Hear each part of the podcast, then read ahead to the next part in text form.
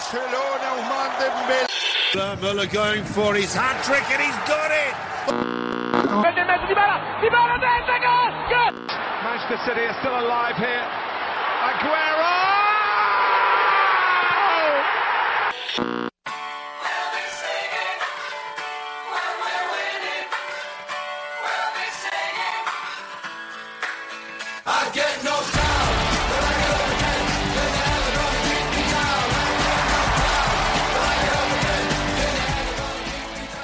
سلام اینجا رادیو آفساید و من مرتزا مجری این قسمت هستم.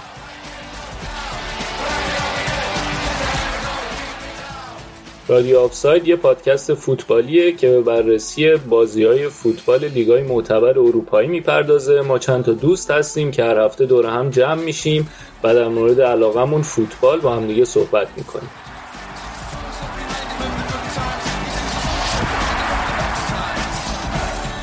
متاسفانه علی این هفته براش یک کسالتی پیش اومد و من افتخار مجریگری به هم رسید. آراد همین هفته نیست بینمون ولی در عوضش امیر حسین رو داریم و رشاد.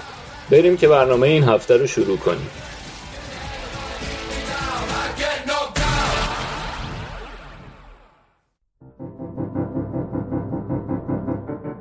سه دسامبر 2019 یک ماه قبل از اوج رقابت‌های فوتبال انگلیس آمازون قول تجارت الکترونیکی جهان امتیاز پخش اینترنتی پرمیر لیگ در انگلستان را به مبلغ 90 میلیون پوند برای 20 بازی در هر فصل به مدت 3 سال خرید.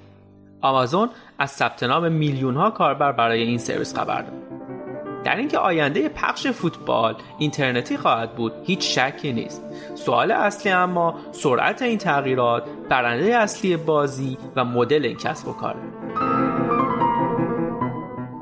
بین سالهای 92 تا 97 حق پخش تلویزیونی بازی های لیگ انگلستان 50 میلیون پوند در سال سود به همراه داشت.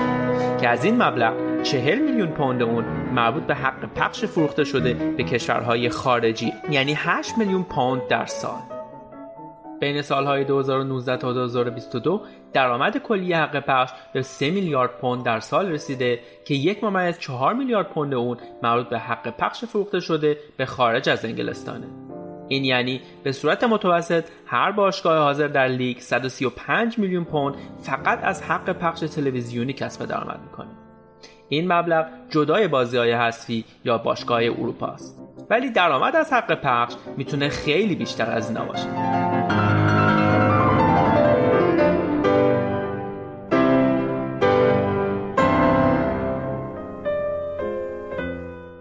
در حال حاضر تو دنیا حدود 200 میلیون نفر برای دیدن بازی های فوتبال از تلویزیون های پولی حق اشتراک پرداخت می‌کنن.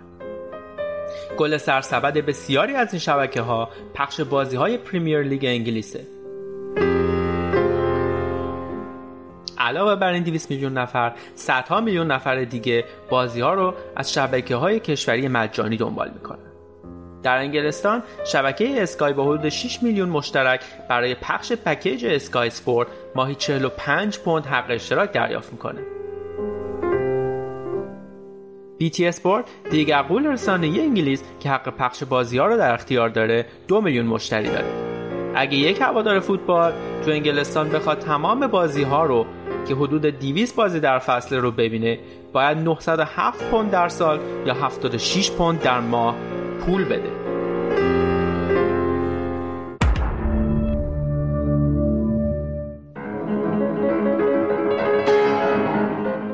شاید الان کمتر کسی دوران نوار VHS کلوب ویدیو و کرای فیلم رو یادش باشه.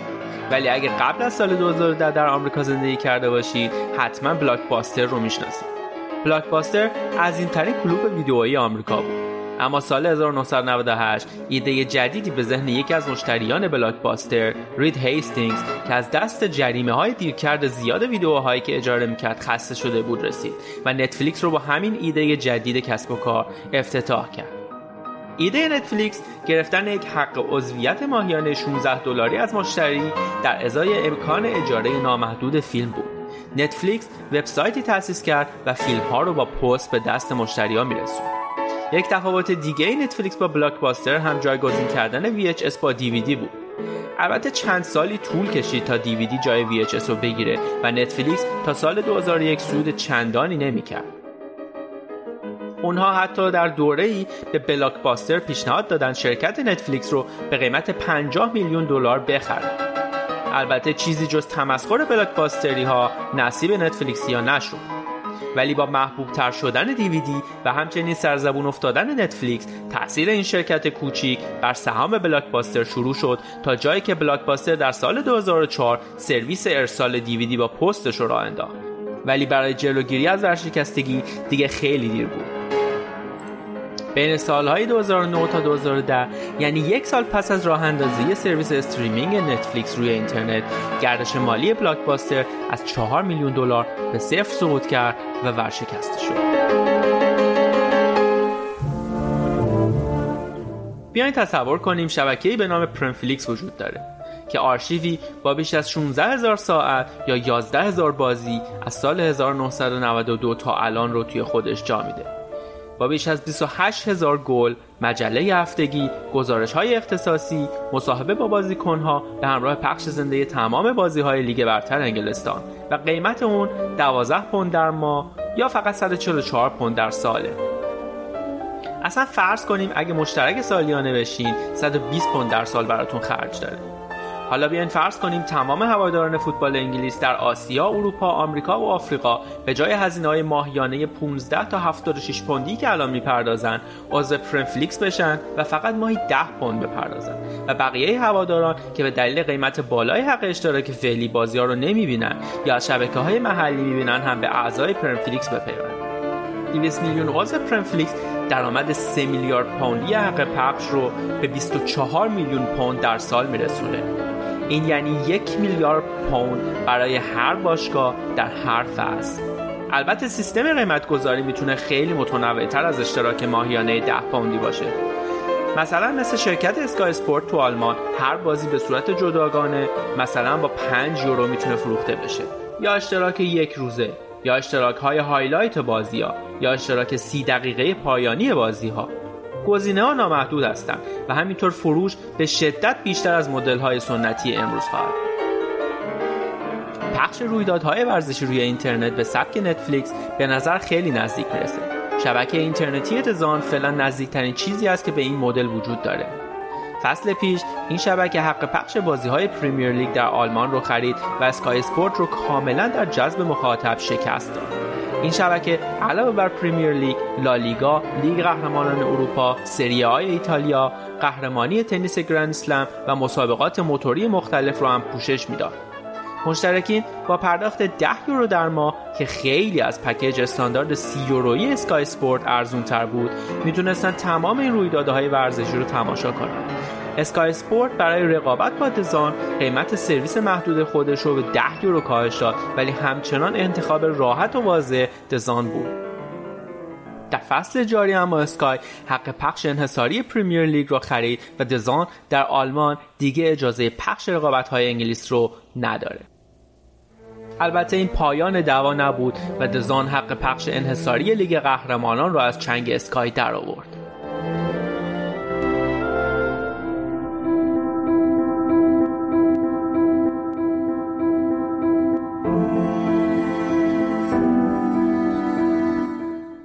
ولی آینده این سرویس ها چه خواهد بود؟ پریمیر لیگ برای اینکه بخواد سرویس پخش زنده اینترنتی شخصی خودش یا پرمفلیکس رو داشته باشه باید یک مؤسسه دیگه رو برای ساخت و نگهداری پرمفلیکس راه بندازه. راه دیگه اونه که حق این کار رو به یکی از غولهای تکنولوژی آمازون با 30 میلیارد فیسبوک با 40 میلیارد اپل با 78 میلیارد یا گوگل با 90 میلیارد نقدینگی واگذار کنه. این قولها با داشتن زیرساخت های مناسب و اطلاعات وسیع از سلایق بیش از یک میلیارد کاربر پتانسیل بالایی برای اجرای کردن این پروژه بزرگ را دارند انتشار نوآوری یا Diffusion of Innovations یک نظریه از جامعه شناس آمریکایی اورد راجرزه که چگونگی، چرایی و سرعت انتشار ایده ها و تکنولوژی های جدید رو توی جامعه بررسی می‌کنه. طبق این نظریه به صورت خلاصه هر تکنولوژی تا همه گیر شدن پنج فاز رو باید طی کنه. در فاز اول محصول بین نوآوران جا میفته مرحله بعدی جا افتادن محصول در بین افراد تاثیرگذار جامعه است. کسانی که موقعیت اجتماعی بالا یا پول زیادی دارند. در این مرحله کمتر از 20 درصد بازار تسخیر شده. مرحله بعدی مقبولیت محصول بین مشتریان اولیه است. این افراد موقعیت اجتماعی متوسط رو به بالایی دارند و راحتتر فناوری های جدید رو میپذیرند تا این مرحله بیش از 50 درصد بازار توسط محصول جدید تسخیر شده و تا تسخیر کامل بازار دو گام کوچیک دیگه باقی مونده. یعنی جا افتادن محصول بین مشتریانی که بیشترین مقاومت رو در برابر تغییر دارند که البته تحت تاثیر بقیه جامعه گام خیلی دشواری نیست. به نظر می‌رسه تکنولوژی پرمفلیکس هنوز در مراحل ابتدایی کار باشه.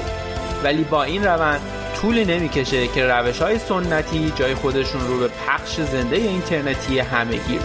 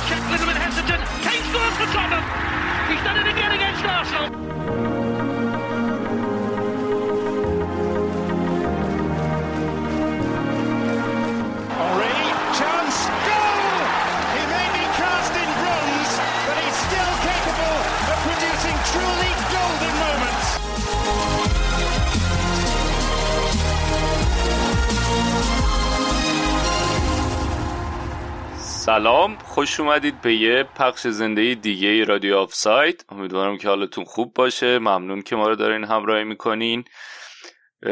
شاید یکم شوکه شده باشین صدای منو چرا دارین میشنوین؟ علی چرا نیست؟ علی متاسفانه مریضی گریبان گیرش شده و امروز نتونست با ما باشه. ولی در قسمت لیگ برتر من هستم و مرتضی در کنار نوید. نوید چطوری؟ بیا جلو. سلام علیکم. چه خبر؟ هفته گذشته چطور؟ سلام مرتزا مرسی. منم خوبم و خوشحالم که مجددا اینجام آره یه دو هفته که بازی لیگ برتر ذره کم بود و یه جورایی تعطیلاتشون بود. یه ذره داشت حوصله‌ام سر می‌رفت خلاصه. ولی بازی امروز که فکر کنم برای جفتمون خیلی خوب بوده. حالا یه ذره سر حالی فکر کنم. آره. هر دو تا تیم شمال لندنی بردن. آخرین باری که با هم برده بودیم یادم نمیاد با آخرین باری که ما خودمون برده بودیم یادم نبود. آره. ولی این هفته فکر کنم اتفاق خیلی مهمی که افتاد و حسابی شوکه کرد همه رو لیگ برتر رو تکون داد. حکم یوفا بود برای محرومیت سیتی از چمپیونز لیگ برای دو فصل. آره خیلی چیز سنگینی بود و مدت ها فکر کنم همچین خبر سنگینی حالا باز معلوم نیست که چقدر یعنی تغییر کنه یا نه ولی من یادم نمیاد مثلا حداقل چند سال اخیر که به این سنگینی مثلا خبری داشته باشی آره و خیلی هم ابعاد مختلفی خواهد داشت. اول اینکه خب یه از اینکه می‌خوام راجع به حرف بزنم که از کجا شروع شد. می‌خوام یه خلاصه کوتاهی بگم از اینکه از کجا شروع شد و حالا چه نتایجی خواهد داشت. اشپیگل یه مقاله کار کرد از اینکه سری ایمیل های سیتی رو هک کرده بودن و اینا در اختیار یوفا قرار گرفته بود که ظاهرا توی اون ایمیل ها نشون داده شده بود که اینا اون طبق قوانین fair play مالی عمل نکردن. یعنی یه سری پولایی که خودشون حالا یا از جیب دادن یعنی خود باشگاه مسئولینش دادن رو به صورت عمدی و اشتباهی به عنوان پولی که اسپانسر داده اعلام کردن و همینطور یه سری خرجایی هم که داشتن رو پنهان کردن. که حالا زارن یه مثالیش که یکی از مثالای این خطایی که انجام دادن این بوده که زمانی که مانچینی رو باش قطع همکاری کردن ظاهرا یه چیز 9 میلیون پوند کم می آوردن از نظر دخل و خرج برای اینکه بتونن اون هزینه قطع همکاری رو بهش بدن compensation ی که باید بهش بدن یا پول چی بهش میگن؟ غرامت. آفرین غرامتی که قرار بهش بدن. بعد یه ایمیلی بوده که مثلا تو اون ایمیل مدیر اجرایی باشگاه گفته که آره مثلا 9 میلیونه رو چیکار دو کنیم؟ داریم کم میاریم. و مثلا مدیر مالی گفته که ردیف تا آخر فصل مثلا FA Cup رو می‌بریم. بعد اون فصل فینال میبازن به ویگان. فکرم فصل 12 13 بوده. آره. و این پوله کم میشه. بعد حالا چیزی که پیش میاد اینه که یکشون پیشنهاد میده میگه خب می‌تونیم قراردادهای اسپانسری که بستیم رو عوض کنیم. به خاطر اینکه اتحاد و کلا این گروه های فرهنگی اماراتی همشون زیر نظر شیخ منصورن. و یکی گفته که خب می‌تونیم از اسپانسری اینو بگیریم پول حالا که نشده فکر بگیریم. بعد دوباره یه نفر دیگه تو اون حلقه ایمیل گفته که مثلا اوکیه چون این تاریخ قرارداد مشخص شده. از نظر قانونی اشکال نداره که قرارداد رو الان که حالا نیازمندیم عوض کنیم. و در نهایت یه نفر رفرنس داده به خود منصور و گفته که مثلا باش حرف زدم گفته نه با همش پول خودمون هیچ فرقی نداره. از این جیب به اون جیب آره. و اینکه سر اون ماجرای مانچینی خیلی ظاهرا مورد عجیبی بوده. بعد یه بار دیگه هم اگه یادتون باشه 6 سال پیش توی 2014 یه محرومیتی براشون گذاشتن که محرومیت بود از خرید بازیکن برای چمپیونز لیگ. یعنی تو نقل و انتقالات می‌تونستن بازیکن بگیرن ولی بازیکنایی که بهشون اضافه می‌شده نمی‌تونستن توی چمپیونز لیگ استفاده کنن. که البته اونم بعد از یک سال برگشت ولی اینکه دوباره توی بازه زمانی کوتاه این اتفاق داره میفته برای سیتی هم جالبه که درس نگرفتن از بار قبلی. و حال احتمال خیلی زیاد می‌برن به کس پرونده رو و بعد منتظر دید فرایند اون چجوری پیش میره. آیا به اندازه کافی ادله دارن برای اینکه بتونن رأی برگردونن یا نه؟ و ظاهرا بحث اصلی که خواهند کرد اینه که چرا نسبت به بقیه باشگاه این کارا نمی‌کنن؟ به خصوص اون پاریس سن هم ظاهرا آره. یوفا خیلی نسبت بهشون با ملاطفت برخورد می‌کنه به خاطر اینکه خود اون آقای خلیفه ظاهرا توی چیزه توی کمیته اجرایی یوفا و مالک بین اسپورت هم هست و بین اسپورت هم خیلی قرارداد نزدیکی با یوفا داره و حالا اینا اینجوری که چرا اونا رو کارشون ندارین با ما اینجوری می‌کنیم ولی احتمالش رو چقدر می‌دونی که رای بمونه همینطوری و یه اتفاق در این ابعاد بزرگ بیفته برای من سیتی؟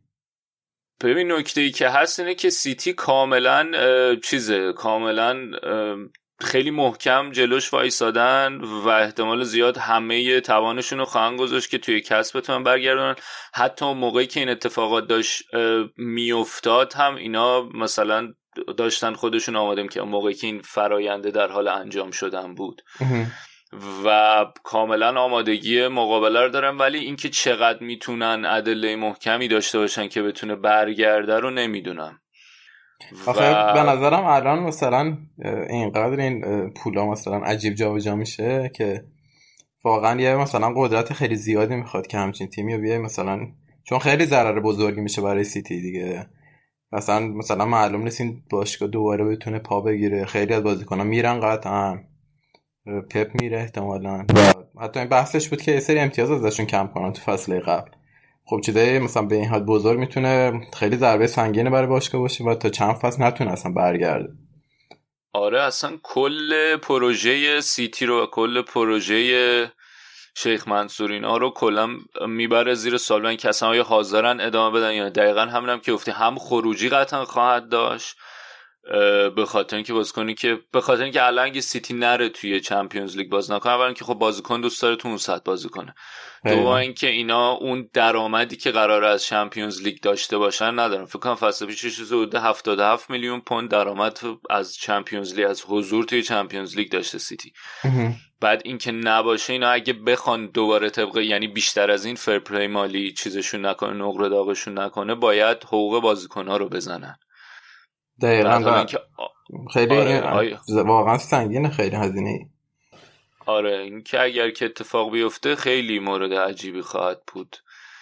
و یه چیزی هم که از یه تفاوتی هم مثلا این ترانسفر بن قطعا نخواهند داشت به خاطر اینکه اون در حیطه اختیاراتی یوفا نیست. یعنی اون اتفاقی که برای چلسی افتاد حکمی بود که فیفا داد. محرومیت می‌تونه یوفا بده از استفاده بازیکن توی چمپیونز لیگ ولی خارج از اون نمی‌تونه کامل محرومشون کنه از نقل و انتقالات. و این تفاوت خیلی هم مهم نیست براشون دیگه فکر کنم. یعنی حالا اتفاقی که احتمالا میفته به خاطر اینکه الان اینا دو فصل محروم شدن. و این به نظرم تاثیر زیادی داره به خاطر اینکه فصل دیگه هم انگیزه ندارم واقعا.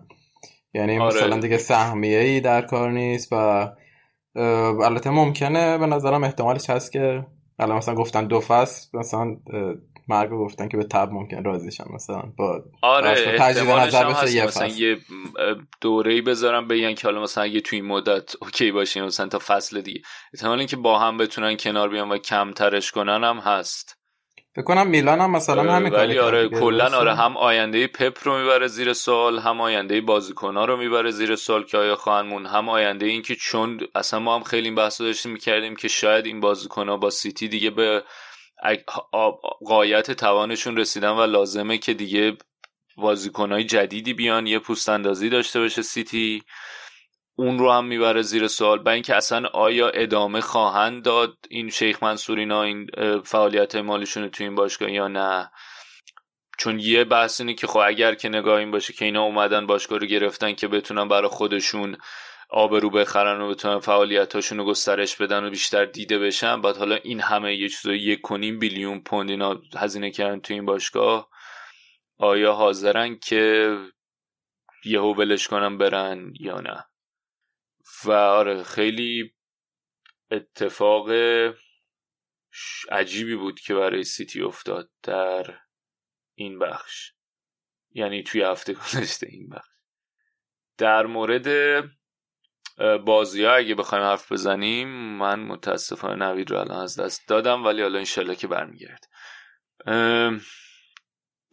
بازی که این هفته کلا تعداد بازی کمتر بود. پنج تا بازی بود. حالا به همون دلیل تعطیلات تابستونی که داشت لیگ و اینکه پخش کرده بودن بازی ها رو تعطیلات تابستونی. تعطیلات زمستونی که گذاشته بود لیگ انگلیس و پخش کرده بودن بازی ها رو توی دو هفته. پنج تا بازی بیشتر نبود. نوید برگشتی. آره قطع شدم. ردیف. جمعه بازی نسبتا حساسی بود بین وولز و لستر که در نهایت هم امتیازها رو دو تیم تقسیم کردن. و لستر که هفته پیشم در موردش حرف زدیم که جای سوال داره که آیا می‌تونه ادامه بده فرمش یا نه یه امتیاز از وولز گرفت. آره دو تا تیم خب نسبتا بال نشینن لستر که سوم بود و وولز هم هفتم. ولی هیچ کدوم فرم خوبی ندارن الان. لستر که یادمونه یه بازی از فصل کنم 7 تا برد پشت سر هم داشت. و دوم هم بود یعنی با سیتی هم اختلاف خوبی داشت یه حاشیه امنیتی هم داشت. ولی الان چند هفته یه که خیلی افتان و خیزان دارن میرن جلو. الان با احتساب این بازی جمعهشون با همتون توی پنج بازی اخیرشون فقط یه بازی بردن. و وولز هم تقریبا آمار مشابه داره حتی بدتر که اونا توی هفته بازی اخیرشون فقط یه بازی بردن. و به نظرم یه ذره زنگ خطر بود برای لستر. فکر کنم پنج هفته اخیر فقط پنج امتیاز گرفتن چه هفته اخیر و واقعا کمه. یعنی مثلا حتی تاتنهام که خودش حالا خیلی روی فرم ایدئال نیست تونسته پنج امتیاز اختلافش رو کمتر کنه و اگه همطوری ادامه بدن واقعا سهمیهشون می‌تونه در خطر باشه. سهمیه که از اواسط فصل می‌شد گفت که قطعیه تقریبا براش. آره. آن بحث سهمیه شد. یکی هم من اینو یادم رفت از اون تیکه. بگم که تیم پنجم میره اگر که این اتفاق بیفته. تیم پنجم میره چمپیونز لیگ. ولی سهمیه یوروپا لیگ یکم پیچیده تر خواهد شد. آره و فعلا که خیلی حساس سهمیه گرفتن انگلیس. آره. و با نتیجه امروز مخصوصا که به نظرت حالا بعد بحثش موقع بازی آرسنال هم می‌کنیم که الان آرسنال هم شانس داره حتی. حالا بیا راجب اول بازی دیروز لیورپول حرف بزنیم. بازی که داشت گره می‌خورد براشون ولی سادیو مانه دقیقه 78 گره گشای کار شد. با که از اول بهش بازی نداده بود. مانه و فابینیو رو, رو نیم از روی نیم کرد و تو بازی نیمه دوم کلوب. بهشون استراحت داده بود آره. برای بازی وسط هفتهشون جلوی اتلتی و اختلافشون شد 25 امتیاز. البته مانع مصدوم بود و پیش بینی می‌شد آره که بازی هم آره. آره. ولی خب یه ذرم یعنی عجیب بود که اووردش تو بازی. یعنی معلوم بود واقعا برد می‌خواد از این بازی. شاید یه ذره حالا مثلا لیورپولی که همه بازی ها رو برده نمی‌خواست جلوی نوریچ ته جدولی مثلا امتیاز دست بده. و جواب هم داد دیگه. حرکت عالی مانه استوب خیلی خوبش و شاید اگه بقیه بازی کنه بودن واقعا نمی‌تونست همچین توپی گل کنن آره و واقعا تاثیرگذار بود. نکته دیگه این که فارکه با نوریچ خب این فصل بندگان خدا بازی های خوبی رو انجام دادن. یعنی بدون ترس بازی می‌کنن. حالا سوایی از اینکه تازه اومدن توی لیگ و جایگاهشون چی الان تو لیگ خیلی معروف هم به اینکه خیلی بازی خوبی رو انجام میدن. ولی توی این بازی کاملا ریسک نکرده بود که بخواد تهاجمی بازی کنه یا مالکیت توپ رو در اختیار داشته باشه. کاملا بسته بود برای اینکه بتونه روی ضد حمله ها غافلگیر کنه لیورپولو که یکی دو تا موقعیتی هم پیش اومد. فکر یه توپ به تیر زن تو نیمه دوم. نیمه اولم یه موقعیتی بود که الیسون خیلی خوب جمع کرد. که فکر کنم یادم نیست کدومشون بود ولی یکی از اون صدا... یکی از بازیکن‌ها داشت تک به تک می‌شد اومد پاس بده به پوکی که پوکی توپش نرسید الیسون خیلی خوب دستشو دراز کرد دراز کش توپو جمع کرد رد کرد. و پوکی هم کلا افت کرده. اون آره مثل نوریچ دیگه. یعنی خود نوریچ هم هفته اول خوب بود واقعا. یعنی هم خوب بازی می‌کرد هم خوب نتیجه می‌گرفت. و پوکی هم که مثلا فکر 4 5 تا بازی گل داد پشت سر هم. آره. مثلا تا فکر کنم هفتش هفته اولم توی جدول مثلا گلزنان بود. ولی جفتشون با هم افت کردن دیگه. یعنی همون قدری که مثلا تو چهار هفته پنج هفته اول برد نوریش فکر کنم تو بقیه فصل هم همون قد برده. دقیقا. و ولی خب آره نیمه اول شاید آنچنان لیورپول زهردار یعنی آن باز مالکیت توپو در اختیار داشتن ولی اون چنان نشون نمی‌دادن که می‌تونن ببرن ولی خب نیمه دوم فشار رو خیلی بیشتر کردن. کماکان ساختار دفاعی نوریچ ولی خوب بود تا اینکه بالاخره توی اون موقعیت مانه تونست کار خودشو بکنه. مورد دیگه که ترکیب لیورپول داشت کیتا بود که ما در موردش هم حرف کماکان بازم بین هواداره لیورپول حضورش خیلی سوال برانگیزه و بعد از مدت ها دوباره از ابتدای کار توی ترکیب گذاشته بودش. کلوب و میگم توی اون دینامیک ستای خط میانه شاید اینکه حرکات رو به جلوی بهتری انجام میده بعد فضای رو به جلو رو بهتر میده پاسای رو به جلوی خوبی میده. حالا نسبت به فابینیو واینالدوم هندرسون که حالا شاید قابلیت دفاعیشون بیشتر باشه اینش به چشم میاد. ولی خب هنوز آنچنان بازیکن آنچنان خوب جا نیفتاده تو اون سه تای خط میانی. آره ولی فکر کنم امسال هم یه ذره خط وسط لیورپول با پارسال فرق کرده. من پارسال قشنگ یادم که واینالدوم خیلی اضافه می‌شد به خط جلو و خیلی هم گل مثلا پاس گل اینا می‌داد. ولی این فصل یه ذره کلا سبک بازیش عوض شده. از اون طرف هندرسون یه ذره مثلا چند هفته اخیر خوب موقعیت سازی کرده و گل زده. و حالا فکر کنم یه ذره برنامه های اینطوری عوض شده شاید برای همینه که مثلا به کیتا می‌خواد بازی بده آره و اتفاق حالا من ولی میگم بعد از اینکه فابینیو رو آورد جای واینالم یک کم اون چیز بهتر شد. بالانس خط میانیشون بهتر شد. و نکته دیگه این که هندرسون گفتی رو گل هم تاثیر داشت. خیلی خوب بودی پا... آره، پاس گل داد. و آره عین قالی کرمونه دیگه. هرچی بیشتر میگذره بهتر بهتر میشه. آره لیورپول ولی فکر کنم برای چندمین باری بود که مثلا اواخر بازی می‌تونست بازی رو در بیاره. بی‌نظیر ظاهر شدن این فصل شکی درش نیست ولی به نظرم مثلا یه ذره چاشنی شانس هم تو بعضی بازی ها همراهشون بوده. یعنی یه دلیلش خط دفاع خیلی خوبشونه. یعنی مثلا برای سیتی خیلی بازی اتفاق افتاد که بازی مشابه این که مثلا یه گل بد موقع حتی خوردن و بازی باختن یا اینکه نتونستن بازی مثلا مساوی کردن. ولی فکر کنم اینکه خط لیور دفاعش انقدر خوبه باعث میشه که خط جلو مثلا بتونه ریسک کنه و اینقدر فشار بیاره تا گل بزنه. الان این فصل فقط 15 تا گل خوردن دیگه. واقعا رکورد خیلی خوبه.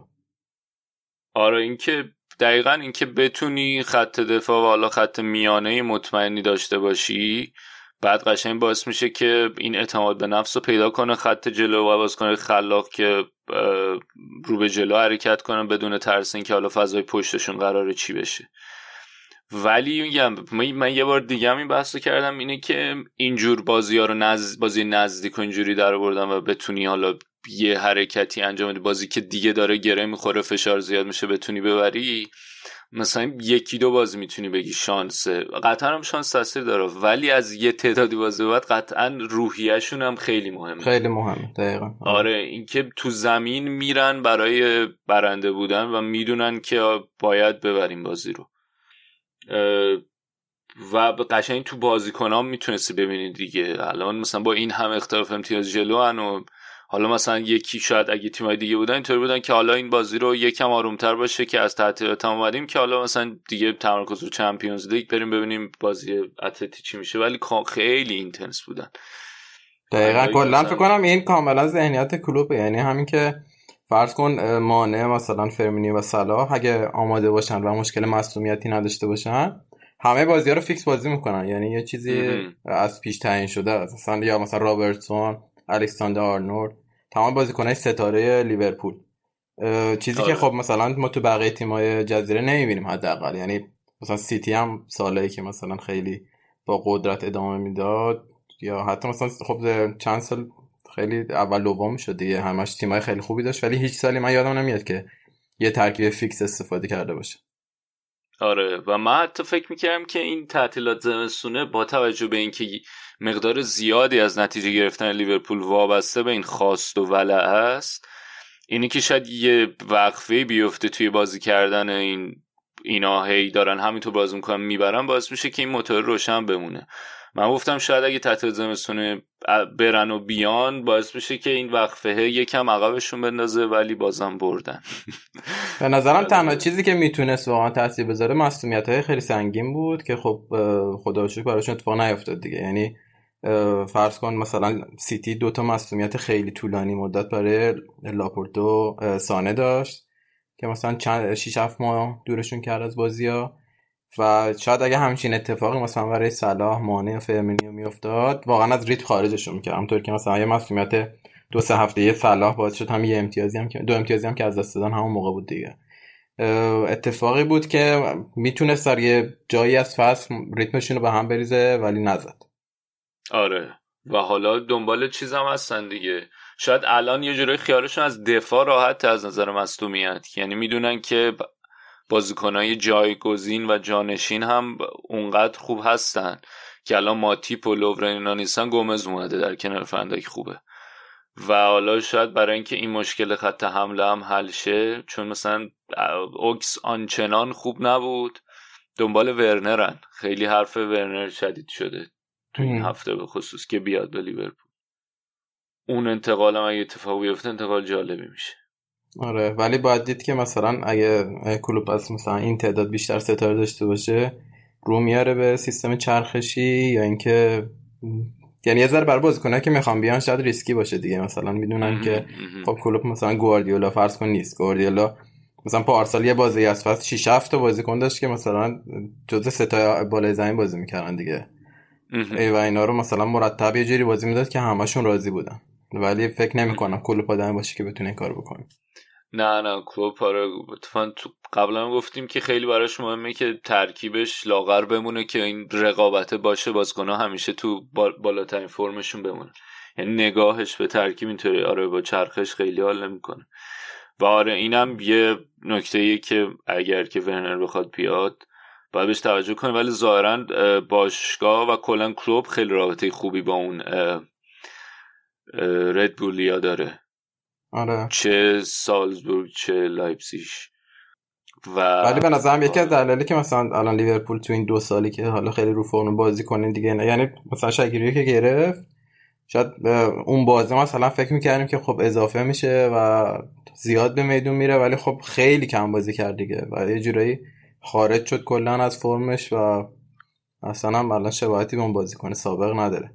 برای همین به نظرم بازیکن هم می‌تونن چش ترس بشن و نیان. ولی خب از اون طرف هم انقدر الان لیورپول قول شده که هم خیلی می‌تونه پروژه هیجان انگیزی باشه دی برای یه بازیکن. آره یعنی یه, یه طرفش اینه که ممکنه بهت بازی نرسه یه طرف دیگهش ولی اینه که این لیورپول لیورپولی که قدم گذاشته تو مسیری که تا چندین سال همین سطح باشه. دقیقا. و این خیلی می‌تونه گول زنده باشه. خب بحث لیورپول رو تمام کنیم بریم سراغ تیمت که امروز سان آره. خورد کرده بود. واقعا خیلی. حالا مثلا آدمایی که از بیرون می‌بینن میگن که من خود دوتا گل زد و معمولا هم آخه همین شکلی میشه که مثلا گل می‌زنه امتیاز خیلی بالایی می‌گیره و مثلا حتی بهترین بازیکن زمین میشه ولی اعصابی که خورد می‌کنه از طرفدارا واقعا یه بحث دیگه است. امروز فکر کنم قشنگ راحت چهار تا تک به تک نزد. موقعیت خیلی مسلم گلزنی. خیلی توپ لو داد. یعنی مثلا کل تیم می‌رفت جلو. مثلا یه استوب بعد می‌کرد و توپ لو می‌رفت. خیلی اتفاق تکراریه توی یکی دو ماه اخیر. این اتفاق خیلی افتاده. هفته پیش هم گفتم دقیقا که دله و سون جفتشون بدجور افت کردن ولی خب سون شانسی که میاره اینه که حالا گل می‌زنه هر از گاهی و اون فشاره رو احساس می‌کنه ولی خب دله بازم امروزم خیلی خوب کار نکرد. تعویزم که شد فکر خیلی اعصابش خورد بود و راضی نبود. ولی هر جوری که بود بالاخره بازی رو بردیم. خیلی هم بازی قشنگی بود. یعنی واقعا یه بازی سرعتی و جذاب. فکر کنم رو هم رفته شد یه سی تا شوتو داشت. حالا آمار بازی رو نگاه کنیم. و مثلا تاتنهام خودش هفت موقعیت مسلم گلزنی داشت. big chance. و باعث شد که بازی خیلی جذاب باشه. خیلی رفت و برگشتی هم بود. اول که تاتنهام یه گل به خودی زد. که هم دفاع مقصر بود آلدرویرلد هم لوریس خیلی تعلل کرد رو دو تا گل مقصر بود لوریس. بعد میومد جلو و تاسفانه نیومد. خیلی جدیدن این باگو پیدا کرده و خیلی از گلایی که می‌خوره رو همین یعنی بقیه چیزاش خیلی عالیه الان ولی خروجاش خیلی فاجعه است. یعنی گل دوم مخصوصا کورنری بود که مثلا تا 6 قدم اومد و جایی که دروازه‌بان حتما باید بیاد و تو جمع کنه. و از اون طرف هم دفاع استون ویلا خیلی پر اشتباه بود. هم روی گل دوم جوره هم گل سوم که دیگه کاملا تقصیر دفاع بود. آره آلدر ویرل هم چیز بچه دارم شده بود و آره هم اون دو تا گل زد هم یه جورایی اونور انگلز هم یه گل زد با ضربه سر استون ویلا ولی دقیقه 93 اشتباه برجور کرد و سون تونست که گل سوم بزن آره. و پپه رینا فوق العاده بود بهترین بازیکن زمینم فکر کنم بود. یعنی از نظر من که بود حداقل. از یه سری سایت هم مثلا WhoScored هم بهترین بازیکن زمین شد. یه پنالتی گرفت و کلی موقعیت دیگه که تقریبا همش آسان گرفت. و دله علی. از چیز همکاری دایر وینکس چطور؟ چرا لوسلسو رو نذاشته بود؟ از اول. کلا دایر که خیلی فاجعه بوده این فصل و فصل پیش یعنی خیلی عجیبه. واقعا بازیکن وسط زمین معمولا بازیکنه که وسط زمین بازی می‌کنن مثلا 28 سالگی 29 سالگی اوجشونه و مثلا تا 31 سال دو سالگی هم حتی سطح بالایی هن. ولی دایر خیلی برعکس بوده. مثلا 22 سالگی فرض کن اوجش رو رد کرده و الان قشنگ یعنی بازیکن 35 ساله تو زمین و خیلی کند پر اشتباه و متاسفانه خیلی با روز اوجش فاصله گرفته. وینکس ولی خب به نظرم هیچ وقت اونقدر سطح بالایی نداشته. یعنی مثلا یه هافک خوب حساب می شده ولی به نظرم هنوز هیچ کدوم نتونستن که نقش دمبلی که مثلا یه مدت زیادی وسط زمین تاتنهام میگردونده بگردونن. و خب الان که هری کین مصدومه یه ذره سیستم تاتنهام تغییر کرده. سون که حمله بازی می‌کنه و تو این بازی که برخواین و لوکاس موراس چپ و راست بازی کردن خب جفتشون به شدت سرعتی و خیلی هم علاقه به برگشتن دفاع کردن ندارن. به نظرم یکی از دلایلی که دایر و وینکس بازی کردن این بود که خب به دفاع خیلی بیشتر کمک می‌کنن. آره منم می‌خواستم بگم که کلا هم خیلی خواسته بازی سازی یا چی میگن فانتزی نداره جزه از یعنی قصدش از بازی دادن به دایر همینه که مستحکم کنه قسمت دفاعی خط میانی رو.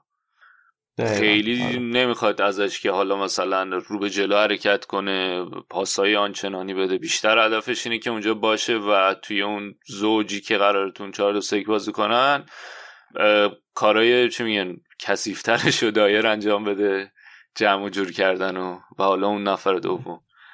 آره ولی, این سبک جالبه که ازش کود یعنی دقیقا این اتفاق افتاد تو دقیقه فرض کن 80 ولی تغییر داد دیگه. هم لوسلسو رو آورد تو زمین هم فرناندز. جفتشون خب تکنیکیان و فانتزی بازی می‌کنن و دایر و دلالی خب رفتن بیرون و کلا تغییر کرد سبک تاتنهام. یعنی آره. و به نظرم یکی از دلایلی که به خاطر اینکه مثلا دقیقه 75 اینا استون ویلا شروع کرد فشار آوردن خیلی جالب بود. و یه جورایی بود که حتی می‌تونست بازی به نفع استون ویلا تمام شه ولی تعویضای جزء باعث شد که بازی برگرده و ده دقیقه آخر کامل تاتنهام در این حد بود که مثلا ده نفرشون توی زمین استون ویلا بودن و اینقدر فشار بردن تا به گل رسیدن. کلا فکر خودش هنوز مونده که اون دوتا رو چیکار می‌خواد بکنه اون زوجو. یعنی از یه طرف تمایل به این داره که دایره باشه در کنار یکی که حالا آزادتر باشه. ولی خب مثلا اون بازیکنهای دیگه که بذاره در کنار دایره و بخوام آزاد مثلا وینکس آنچنان فوق العاده نیست. یعنی یه بازیکنی باید در کنار دایر باشه که تمام حجم با... تمام چی میگن؟ بار بازی سازی و دقیقا. بار فنی تیمو بکشه. ولی وینکس اون کیفیت رو نداره. بعد اون طرف اگه بخواد مثلا اندومبله‌م که فعلا آماده نیست که بخواد از زوجش استفاده کنه از اون طرف هم اگه بخواد مثلا لوسلسو و وینکس رو بذاره ترس اینو داره که کار دفاعی تیم خراب بشه. که هنوز دقیقا. آخه به نظرم نکته ای که هست اینه که خب تاتنهام الان داره با همون ترکیب بازی می‌کنه که زمان پوچ بازی می‌کرد ولی با ذهنیت کاملا متفاوت. یعنی زمان پوچتینو هم 4 2 3 1 بازی می‌کرد ولی هفته پیش هم گفتم تو 4 2 3 1 پوچتینو دفاعی کناری خیلی کمک می‌کردن به خط حمله. و مثلا دنی روز و حالا مثلا واکر یا بعد تریپیر که بودن همشون مثلا 5 6 تا پاس گل می‌دادن هر فصل و خیلی تاثیرگذار بودن. از اون طرف ستای جلو یعنی ستای پشت مهاجم که اکثرا مثلا در علی بود و اریکسن و سون خیلی وسط بازی می‌کردن و ستاشون بازی سازی می‌کردن و از وسط زمین فشار می آوردن ولی الان می‌بینیم که مثلا لوکاس مورا اگه بازی می‌کنه مثلا سمت راست یا برخواین بازی می‌کنه سمت چپ اینا خیلی تمایل دارن که برن کنار زمین و یه جورایی وینگر بازی کنن. به جای اینکه پشت مهاجم باشن. و اینا که میان وینگر از اون بر باعث میشه که دفاعی کناری بیشتر تو همون حالت تدافعی خودشون فرو برن. ولی خب اینجا خلای بازیساز احساس میشه. چون وقتی که آره. ما اون سه تا هافبک پشت مهاجم تبدیل وینگر می‌کنیم عملا یه ذره بار بازی سازی میفته به عهده یکی دو نفر مثلا. و دل علی خب نتونسته فعلا خوب کار کنه. پشت مهاجم و سونم که خب فعلا داره نوک حمله بازی می‌کنه و نمی‌تونه کمک کنه. بله فکر کنم که یه سری تغییرات رو باید منتظر باشیم که حالا تابستون بیفته چون واقعا سخت وسط فصل کل سیستم رو تغییر دادن ذهنیت بازیکن رو عوض کردن و بازیکن جدید گرفتن. برای همین من انتظار دارم که تابستون یه سری تغییرات این مدلی رو ببینم Been flying solo for so long. Nobody singing the harmony Up there just me and my shadow No bass, no guitar, no tambourine. Then I found you like a melody. And you were singing in the same key as me. We had them dancing in the streets. I don't wanna be a one-man band. I don't wanna be a rolling stone alone, putting miles on a rundown van. Maybe we could take our own show on the road. I'll lay down the beat, you carry the tune. We'll get tattoos and we'll trash hotel rooms. Baby, take my hand. I don't wanna be a one man band. No. خب بریم سراغ دیگر تیم شما لندن خیلی خوشحالم. دومین برد لیگ برتری آرتتا بود که بازی خونگی هم بود. ولی نباخته درسته؟ یا یه باخت به چلسی داده. یه یه باخت به چلسی دادن آره. آره. بقیه رو دیگه چهار تا مساوی. کنم. آره. فکر کنم یه چهار تا پنج تا مساوی. آره, آره. بعد ترکیبی که گذاشته بود دو تا سپرایز بزرگ داشت. 4 2 3 1 چیده بود. سپرایز بزرگ اول توی خط میانه توی همون زوج خط میانه بود که این بار از ژاکا استفاده کرده بود و سبایوس حالا بعد از این ماجراهایی که سبایوس داشت سر اینکه گفتن می‌خواد بره و تصمیم رفتن گرفته و می‌خواد بمونه و اینا ظاهرا توی اردوی دوبه خودش خوب نشون داده. از اول بهش گذاشته بودش تو ترکیب. بعد از مدت ها تو از اول تو ترکیب آرسنال بود. و سپرایز دومه که خیلی شاید بزرگترم بود این بود که انکتیا رو گذاشته بود به عنوان مهاجم هدف. ستای پشتش اوبامیانگ چپ پپر راست اوزیل بود از اول تو ترکیب و ببخشید من دستم خورد به میکروفونم. پخش زمین پرت شدیم. آره. خیلی خیلی خوشحالی. هیجان قشنگ هیجان. اومدم آره. اومدم بگم که اومدم ببین کارما. اومدم مصطفی رو تیکه بهش بندازم که خواستم بگم که مصطفی هم در دوران آرتتا دیگه داره خودشو جا میندازه و مثلا نکته عجیب اینه که یه زمانی مصطفی ژاکا از اول تو ترکیب بودن ما همه اینطوری بودیم که بابا چه واسه اینا. الان دیگه کم کم داره عادی میشه. مصطفی هم داره بهتر میشه. میگم خوب میشه ولی نسبت به چیزی که راضی آه اوکی تر خدا خدایی واقعا کلین شیت کردین چهار تا گل زدین. اصلا اجازه نارضی بودن نداری از هیچکی. حتی ژاکای عزیز دلت. ژاکا که آره ژاکا هم اول یه خطای خیلی بیمورد تو یک سوم دفاعی حریف کرد. یعنی اصلا توپ تو زمین ما نبود. ضد حمله بود که حالا مثلا اگه اون خطا رو نمی‌کرد اتفاق نمیافتاد قشنگ کارت زرد سهمیه کارت زرد بازیشو گرفت. نکته که آرسنال تحت آرتتا داره که حالا من هفته پیشم یه ذره گفتم طبق اون پادکست زونال مارکینگ مایکل کاکس اینه که با یه واحد پنجتایی حمله می‌کنن. یعنی هدف بر اینه که اون چهارتای جلو که حالا یه مهاجم هدفه که معمولا لاکازتو میذاشیم بازی این کتیار گذاشته بود ستای پشتش هم که گفتم و حالا با توجه به بزاعتی که فول بکا دارن از سمت چپ سمت چپ هم بوکایو ساکایی که اضافه میشه توی این واحد تهاجمی. و شاید یک دلیل این که ترجیح میده اوباما یانگو بذاره چپ اینه که خب می‌دونه که یکی باید اوبامیانگ در زمین باشه و حالا چون می‌خواد که دوتا مهاجم هدفش تو زمین باشن. حالا مثلا امثال لاکازت انکتیا اینا خیلی قابلیت اون دینامیک بودنی که اوبامیانگ داره و می‌تونه تو کنارها باشه رو ندارن. اونا رو می‌ذاره نو که اوبامیانگ رو می‌ذاره چپ. و حالا وقتی که شما تو واحد پنج تایت قرار فول بک سمت چپ اضافه شه اوبامیانگ خودش به صورت طبیعی متمایل تر میشه به وسط و عملا میشه یک مهاجم وسط تر و حالا دلیل بر اینکه دلیل بر اصرارش بر اینکه اوبامیانگ سمت چپ باشه اینه که قرار ساکا به عنوان وینگر اضافه بشه. و نیمه اولم تقریبا موفق بود فکر کنم این بازی. خیلی خیلی بازی داد و خیلی هم اضافه شد به خط حمله. آره خیلی خوب اضافه میشه. ولی خب نکته که بود این که نیمه اول آنچنان خوب نبودن. یعنی دو تا مشکل داشت. یکی این که خب اون شدت لازم رو نداشتن تو کار تیمیشون و حالا از نظر فیزی آنچنان چی میگن اینوستد نبودن. خیلی توان نمیذاشتن. و نکته دوم سرعت دیگه. اینی که نیوکاسل تیمی بود که از نظر دفاعی تیمی که میاد اونجا با ساختار دفاعی خوب و شما اگه بخوای آروم و یعنی اگه نتونی تو ضد حملات سری باشی یا حتی تو حملات اون چاشنی سرعت نداشته باشی اونا با نظم دفاعیشون نمی‌ذارن هیچ کاری انجام بدی. و حتی تا حدی بود که نیمه اول شاید یکم برای نیوکاسل نیمه بهتری بود که یک دوتا موقعیت هم داشتن و خب لنو هم طبق معمول خوب بود. نکته جالبتر این که تقابل دوتا دروازبان با بالاترین میزان سیف توی لیگ برتر تو این فصل بود. یعنی اون طرف آره. دبرافکای نیوکاسل و این طرف لنویما به ترتیب اول و دوم بودن.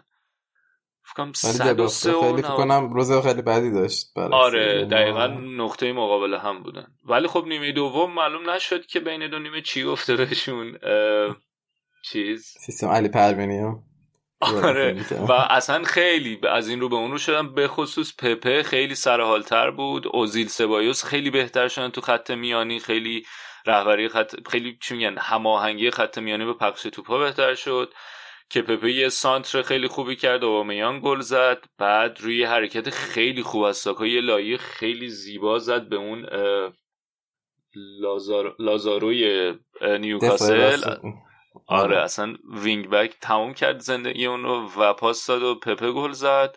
بازی دو هیچ شد. بعد از دو هیچ یکم متعادلتر شد. آرسنال کماکان توپ در اختیار داشت میدان و یکی دو تا موقعیت بود که دوباره داشتن نزدیک به یه توپ تیرشون خوب برخورد کرد. خیلی خطرناک بود. و حالا شاید اتفاق خیلی خوب این بازی بود که اولا اوزیل گل زد. و لاکازتو به عنوان تعویزی به جای اینکتیا آورد و اونم یه گل زد تا این فشار روحی یه پاس گل هم داد. آره هم پاس خیلی خوب بود آره. تو فکر کنم کمتر از ده دقیقه دیگه. دقیقه 80 خورده ای آوردش و هم یه گل زد آره. هم یه پاس گل. آره. آره همون پاس گل اوزیلو داد هم خودش گل زد و روز خوبی بود دیگه. اون چهار تای جلو همشون گل زدن اوبامیانگ پپه لاکازت و اوزیل. و حالا ان که یک آره انکتیار خیلی روز پرفروغ یه تیرک زد بنده خدا البته. آره. آره. ولی خب شاید این خوبیش این بود که حالا که میدون لاکازت از اول نبود و تیم که جلو بود اووردش تو زمین دیگه اون فشار نبود روش که آل من باید گل آره بزنم آره. و شاید اگه این نباشه حالا کمکش کنه. خیلی هم خوشحالی کرد. خیلی هم خوشحالی تیمی خوب بود. همه اومدن اونجا خوشحال بودن برای اینکه بالاخره بعد از چندین وقت این قحطی گل زدن لاکازت. هم به پایان رسید. پرسیدی آره و فکر کنم پپه‌م perfect score گرفت از هو اسکور. ده گرفت دیگه یه گل دو پاس گل. این اتفاق فکر نمی‌دونم افتاد این فصل براتون یا نه کلا یا دفعه اول بود که یکی ده می‌گرفت توی آرسنال. من هو اسکور خیلی چک نکنم ولی می‌دونم که خیلی تاثیرگذار توی بردای آرسنال این فصل خیلی پپه تاثیرگذار بوده. و حالا هم تو بازی با یونایتد خوب بود گل زد هم یه جوری که تعداد بردار دونه دونه یادمه این فصل همون بازی وست همی که تحت هدایت لیونگبرگ بود خوب خیلی خوب بود. این که هر وقت برده پپه رو فرم بوده. و حالا انشالله فقط مشکل مشکل جا افتادن دیگه. و یک فرمی خواهد داشت که کم کم بهتر و بهتر میشه در نهایت یه تیریانه از توش در میاد. چون گرام سونس توی این بعد بازی تلش گفته بود که مثلا من می‌تونم ببینم در پیشونیشکین بعدا قرار آنری بشه. آخه واقعا بازیایی که خوبه خیلی خوبه. یعنی مثلا اون بازی های مثلا لیگ اروپا هم که بازی می‌کردن سه بازی بود دو تا ضربه ایستگاهی زد. واقعا مثلا آره, آره. بازی در حد مثلا خیلی بالا انجام میده. بعد مثلا یه مدت کم فروغ میشه و یعنی اون بازی که خوبه واقعا خوبه. ولی حالا مشکل اینه که شاید نمی‌تونه خودش رو تو اون سطح نگه داره برای چند تا بازی پشت سر هم. دقیقا مشکل تداومه. یعنی حتی توی بازی هم نمی‌تونه مثلا 70 80 دقیقه همین میزان اثرگذاری که الان داشته داشته باشه. می‌دونی؟ نیمه دوم آره. فوق العاده بود ولی نیمه اول اینطوری انقدر خوب نبود. و آره دقیقا مشکل مشکل اینه که بتونه به صورت مداوم هر هفته هر بازی که بهش بازی میدن همین نمایش رو داشته باشه. و حالا احتمال زیاد بالاخره توی تیمی اومده که وسط فصل مربی عوض شده و از یه, از یه لیگ دیگه اومده به لیگ انگلیس فرانسه به انگلیس. این تغییر, تغییر بزرگیه. بعد انتظارم ازش زیاده. همه اینطوری که آقا بازیکنی که گرون قیمت ترین بازیکن آرسنال می‌دونی همه اینا عواملیه که می‌تونه این آره، تاثیر داره. جا افتادنش رو به تعویق بندازه یا سختتر کنه. این که باید به نظرم هنوز زوده که بخوای حکم قطعی بدی برای اینکه آیا این خرید خرید موفقی بوده یا نه. ولی فکر کنم یه جورایی مشخص شد که ببین خیلی هیجان. داشتی یه بازی بردی همه کارا رو که نمی‌برن. نه این یکم موقعیت بده. یه جورایی مشخص شد چی؟ فکر کنم مثلا ترکیب هفته های آینده می‌ذاره مشخص شد چون که خب مثلا اوبامیانگ و زیل پپه که خیلی خوب بودن و انکتی هم احتمالا جاشو میده به لاکازت دیگه و مارتینلی هم فکر کنم انتظارشو داشتیم بازی کنه این بازی ولی شاید یه جورایی خارج شد از ترکیب دیگه. آره نکته جالبترش این بود که انکتیا رو به عنوان مهاجم هدف ترجیح داد. شاید هم یه نگاهی هم داره به لیگ اروپا دیگه براش اونورم مهمه از الان به بعد. آره من حس کردم که یه ذره این تغییرات هم به خاطر اون لیگ اروپا چون پنج شنبه بازی دارن و حالا با توجه به اینکه لیگ یکم سخت شده سمی گرفتن و اونوار اهمیتش خیلی بیشتر میشه ممکنه که برای اونم بشه. البته من مسابقه اینا ندیدم که ببینم آیا همین بوده. یا نه باید ببینیم پنج شنبه چیکار می‌کنه. خب آره می‌خوای یه که بازی یه... منچستر آره چلسی اینم بخوای آره یه که... پیش بازی کوچکی بگیم. تو نظرت آره. کی می‌بره؟ کلا بازی چلسی منچستر خیلی جالب بوده به نظرم. یعنی من مثلا این دو فصل کنم مثلا همین فصل که خب بازی رفته چون خیلی عجیب بود یه جورایی حتی. و خیلی بازی تعیین کننده به خاطر اینکه خب چلسی که الان چهارمه و منچستر نهمه مثلا پنج رتبه با هم فاصله دارن ولی فقط 6 امتیاز. یعنی منچستر اگه بتونه این بازی رو ببره اختلافشون میشه سه امتیاز و شانس اینکه منچستر سهمیه بگیره خیلی زیاد میشه. برای همین بازی ها نظرم خیلی مهمیه. منچستر هم این هفته با کلوب بروخه توی لیگ اروپا بازی داره و چلسی هم هفته دیگه باز با تاتنهام بازی داره. یعنی دو تا بازی خیلی سرنوشت سازه براشون که اگه می‌خوان که رتبه چهارمشون رو حفظ کنن به نظرم باید دو تا بازی رو خیلی نتیجه خوبی بگیرن. یعنی اگه مثلا دو تا بازی رو ببازن واقعا می‌تونن بدجور سقوط کنن. توی جدول هم تاتنهام میاد بالا سرشون هم منچستر میاد بالا سرشون و هم حتی فکر کنم شفیلد و اینا هم مثلا بگیرنشون. چلسی که یه مدت خیلی حاشیه امنی داشت برای رتبه چهارمشون می‌تونه اینو از دست رفته ببینه و یا اینکه این دوتا بازی مثلا ببره و دوباره اون حاشیه امنیت به وجود بیاره. بعد به نظر کی برنده میشه فردا؟ واقعا سخت پیش بینی چون کنم خیلی مساوی هم برای دو تا تیم چیز خوبی نیست و چلسی احتمالا بعدش نیاد مساوی کنه ولی اگه مساوی کنه خب فاصلش با تاتنهام فقط میشه دو امتیاز و رتبه چهارمیش تو خطر میفته و معمولا فکر کنم تو بازی قبلشون هم خیلی مساوی نداشتن. برای همین من انتظارم یه بازی خوب از دوتاشون که احتمالا یه ذره شاید مثل بعضی از بازی گذشتهشون یه طرفشون مثلا یه هم مثلا منچستر بیاد و خیلی خوب بازی کنه یا برعکس چلسی؟ کلا البته نکته که لمپار داشته چلسی لمپار اینه که تو استنفورد بریج خوب نتیجه نمی‌گیرن. این هم هست. و خود آره. اینم هی رو هم رو هم اضافه شده و می‌تونه فشار بیاره که آقا باید بریم تو بازی حیثیتی تو خونه است ببریم. می‌تونه اینا هم اثر داشته باشه توی نتیجه. ولی از اون برم آره. منچستر فاجعه بوده تو بازی بیرون از خونه. یعنی دقیقا. برای همین واقعا. منچستر کنم فقط دو تا بازی برده توی آره. یه دو تا آره. تا بازی کلا برده توی بیرون از خونه که به آرسنال شما هم باختن دیگه. بله. چیزه حال با من تاتنهامی ترجیح چه نتیجه چیه؟ مساوی؟ من ترجیح میدم که یه دو سه تا اخراجی بدی چلسی برای هفته آینده. بازی کنه آخه اون خیلی برام تعیین کننده تره. یعنی بازی مستقیمتون با چلسی. با چلسی. اون واقعا بازی خیلی مهمیه. ولی فکر کنم مساوی یا برد منچستر بهتره قطعا دیگه. بعد چلسی خبر دیگه ای هم که داشت این بود که خرید زیهش رو قطعی کردن. تو هم خیلی دوستش دارین. از دوران جام جهانی یادمه. آره یادت آره. آره. واقعا بازیکن خوبیه ولی خب یه چیزی که هست اینه که حداقل من اونایی آدمایی که تو ذهنمه که از لیگ هلند اومدن لیگ انگلیس که کم هم نیستن علیرضا جان بخش خودمون هم توشون هست خیلی موفق نبودن. حداقل یکی دو فصل اول.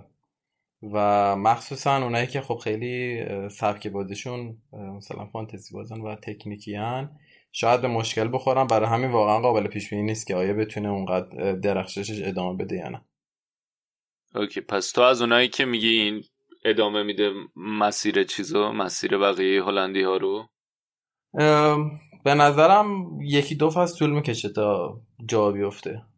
یعنی یه ذره لیگ نمی‌دونم تو واقعا چه دلیلی مثلا لیگ هلند خب به آلمان خیلی نزدیک یعنی اگه می‌رفت آلمان احتمالا خیلی درخشان بود ولی نمی‌دونم واقعا. نمی‌تونم پیش بینی کنم. ولی تفاوتی که داره با بقیه اون هلندی که اومدن حالا اینه که تو Champions League هم خودشو نشونه. یعنی فقط اینطور نبوده که درخششش تو لیگ هلند باشه. با آژاکس تو Champions League هم درخشان بوده و این شاید نشون بده که می‌تونه همون یعنی تو سطحی هست استعداد و درخششش که بتونه توی لیگ انگلیس هم خودشو نشون بده. یا اون آره. فاصله زمانی که لازم داره اون زمانی که لازم داره که جا بیفته شاید کمتر باشه چون بالاخره تو Champions League خیلی خوب بوده آخه مشکل از بر چلسی هم هست که معمولا بازیکنایی هم که چلسی می‌گیره آدمایی نیستن که بلافاصله مثلا فصل خوبی داشته باشن یا آره. همیشه یه مثلا میان پایین مثلا سطح کیفیتشون بعد کم کم مثلا میاد دوباره بالا همه خریده چلسی معمولا اتفاق میفته الان پلیسیچ هم مثلا می‌بینیم که این اتفاق براش افتاده ولی به نظرم بر میگرده به سطحش اگه بیاد ولی من به نظرم اگه می‌رفت اسپانیا یا آلمان خیلی انت... کیفیت بهتری در انتظارش ولی خیلی با قیمت مناسبی هم خریدنش. من واقعا آره فکر کنم کلا هم خیلی وقت بود که قرار بود مثلا بخرن و اینا. نمی‌دونم چقدر از مدت قراردادش مونده بود. میگن که چه تو لیگ چه تو قهرمانان با... یکی از بچه‌ها اشکان توی کست باکس گفته که چه تو لیگ چه تو قهرمانان به هر حال توی تیم هلندی بازی می‌کرد. آره ولی نکته که هست اینه که معمولا علت اینی که نمی‌تونی خیلی بسنجین که آیا اون موفقیتی که تو هلند داشتن ادامه پیدا می‌کنه یا نه حریفاست دیگه. یعنی تو هلند جلوی یه سری تیمایی بازی می‌کردن که حالا فرض بر اینه که از نظر فیزیکی تاکتیکی به اندازه لیگ برتر نیستن. ولی وقتی تو Champions League بازی می‌کردی یعنی جلوی حریفای سطح بالاتر هم تونسته خودشو نشون بده. من از این لحاظ منظورم بود. آره. یعنی نه تنها جلوی تیمای هلندی خودشو نشون داده بلکه جلوی تیمای elite اروپایی هم تونسته خودشو نشون بده. دقیقا. ولی کلا لیگ برتر انگلیس هم واقعا سخت اینجا باید جا نسر شدن. واقعا خیلی سخته که مثلا همون درخششی که بازیکن‌ها داشتن تو لیگای خودشونو بیان ادامه بدن. معمولا این اتفاق خیلی سخت میفته آره هم بازی ها فشرده تره همین که بیشتر دیده میشی اون فشاره بیشتره. بعد اگه نتونی خوب کار بکنی فشار هوادارا بیشتر خواهد بود چون خیلی تو میدیا این انگلیسی ها بیشتر صدا دارن. چون که رسانه غالب رسانه انگلیسی زبانه. آره یعنی حالا آره. مثلا کلا خیلی همه چیش فرق می‌کنه. و اینکه انقدر این قول رسانه انگلیس تو فوتبال همه جا هست و این پخش فوتبال انگلیس انقدر چیز گسترده است که اصلا فرق می‌کنه شرایطش. بعد بحث جهان بخش شد چیزم بگو. باد آره. شما بگو. نه دیگه. من تو کار باد کنک نیستم بلا منم دوباره بگم چی کار کرده؟ ببین همه یه ویدیوه که حالا ویدیو خیلی راحت پیدا میشه اگه کسی خواست ببینه. سه چهار تا از بازیکنای برایتون هم که این تعطیلات این گفتم دو هفته یه جورایی تعطیلات زمستونی انگلیس بود که خب بعضی تیم‌ها مثلا هفته اول بازی داشتن بعضی تیم‌ها هفته دوم و یه جورایی این تعطیلات طولانی بود. خب برایتون از اون تیمایی بود که هفته اول بازی داشت و یه دو هفته هم خب نه تو جام حذفی هستن دیگه اروپا و تعطیلات خوبی داشتن نسبتا. اکثرا از کشور خارج شدن. و جهان بخش هم با دو تا دیگه از بازیکناشون فکر کنم اسپانیا رفت و یه ویدئویی ازش منتشر شد. فکر کنم یکی از هواداره کریستال پالاس گرفته بود که اینا دارن یه بادکنکی رو چیکار استعمال می‌کنن. خب. آره استعمال می‌کنن بادکنک رو و بادکنک خنده آور شادیه آور همچین چیزی. و مثل که یه رایم استرلینگ هم دو سه سال پیش همچین داستانی داشت و ویدیوش در اومده بود. سان برا... گذاشته دیگه. این یه ویدیویی هم از چیز اومد از آرسنال هم اومده بود. همه اینا دور هم جمع شد. با من یا لاکازت و گوندوزی و اینا. اوزیل حتی. همینو می‌زدن. آره بعیده به نظرم خیلی کاری بکنن. چون که کار غیر قانونی نبوده و مثل اینکه خرید و فروشش آزاده مثلا. برای 18 سال به بالا و فکر نمی کنم خیلی مشکل خاصی باشه. برایتون گفته که کیس رو بررسی می‌کنیم و تصمیم می‌گیریم. ولی به نظرم با توجه اینکه تعطیلات باشگاه بوده و اینم فکر نمی کنم واقعا اونقدر چیز خاصی باشه امیدوارم که اتفاق نیفته برای جهان بخش. حالا بحث لژیونرا شد یه نگاه گذرا اگه وقت داشته باشیم من به بقیه لژیونرامونم می‌کنم چون آره. جالب, بود این هفته. اولا که حالا از پرتغال اگه شروع کنیم ماریتیمای امیر عابدزاده. امیر عابدزاده پارسال فیکس بود تا وسط های فصل. بعد اواخر فصل جاشو داد به دروازه‌بان دومشون. دوباره این فصل هم با دروازه‌بان دوم شروع کرد ماریتیمو همون اون یکی دروازه‌بانه. ولی عابدزاده برگشت به ترکیب اصلی و خیلی هم خوب بوده. یعنی ماریتیمو تیم بود که فکر کنم بدترین خط دفاع لیگو داشت. ولی الان تونسته که مثلا clean sheet کرد و امروز هم سه هیچ بردن و یه جورایی از منطقه سقوط فاصله گرفتن که خب خیلی خبر خوبیه برای امیر عابدزاده. چون می‌دونیم که دروازه‌بانا واقعا سخت این کارو دارن توی لژیونر شدن و خیلی سخته. اگه بخواد مثلا تیمش عوض کنه معمولا این اگه تیمش رو سقوط کنه هم به اون تیم میمونن.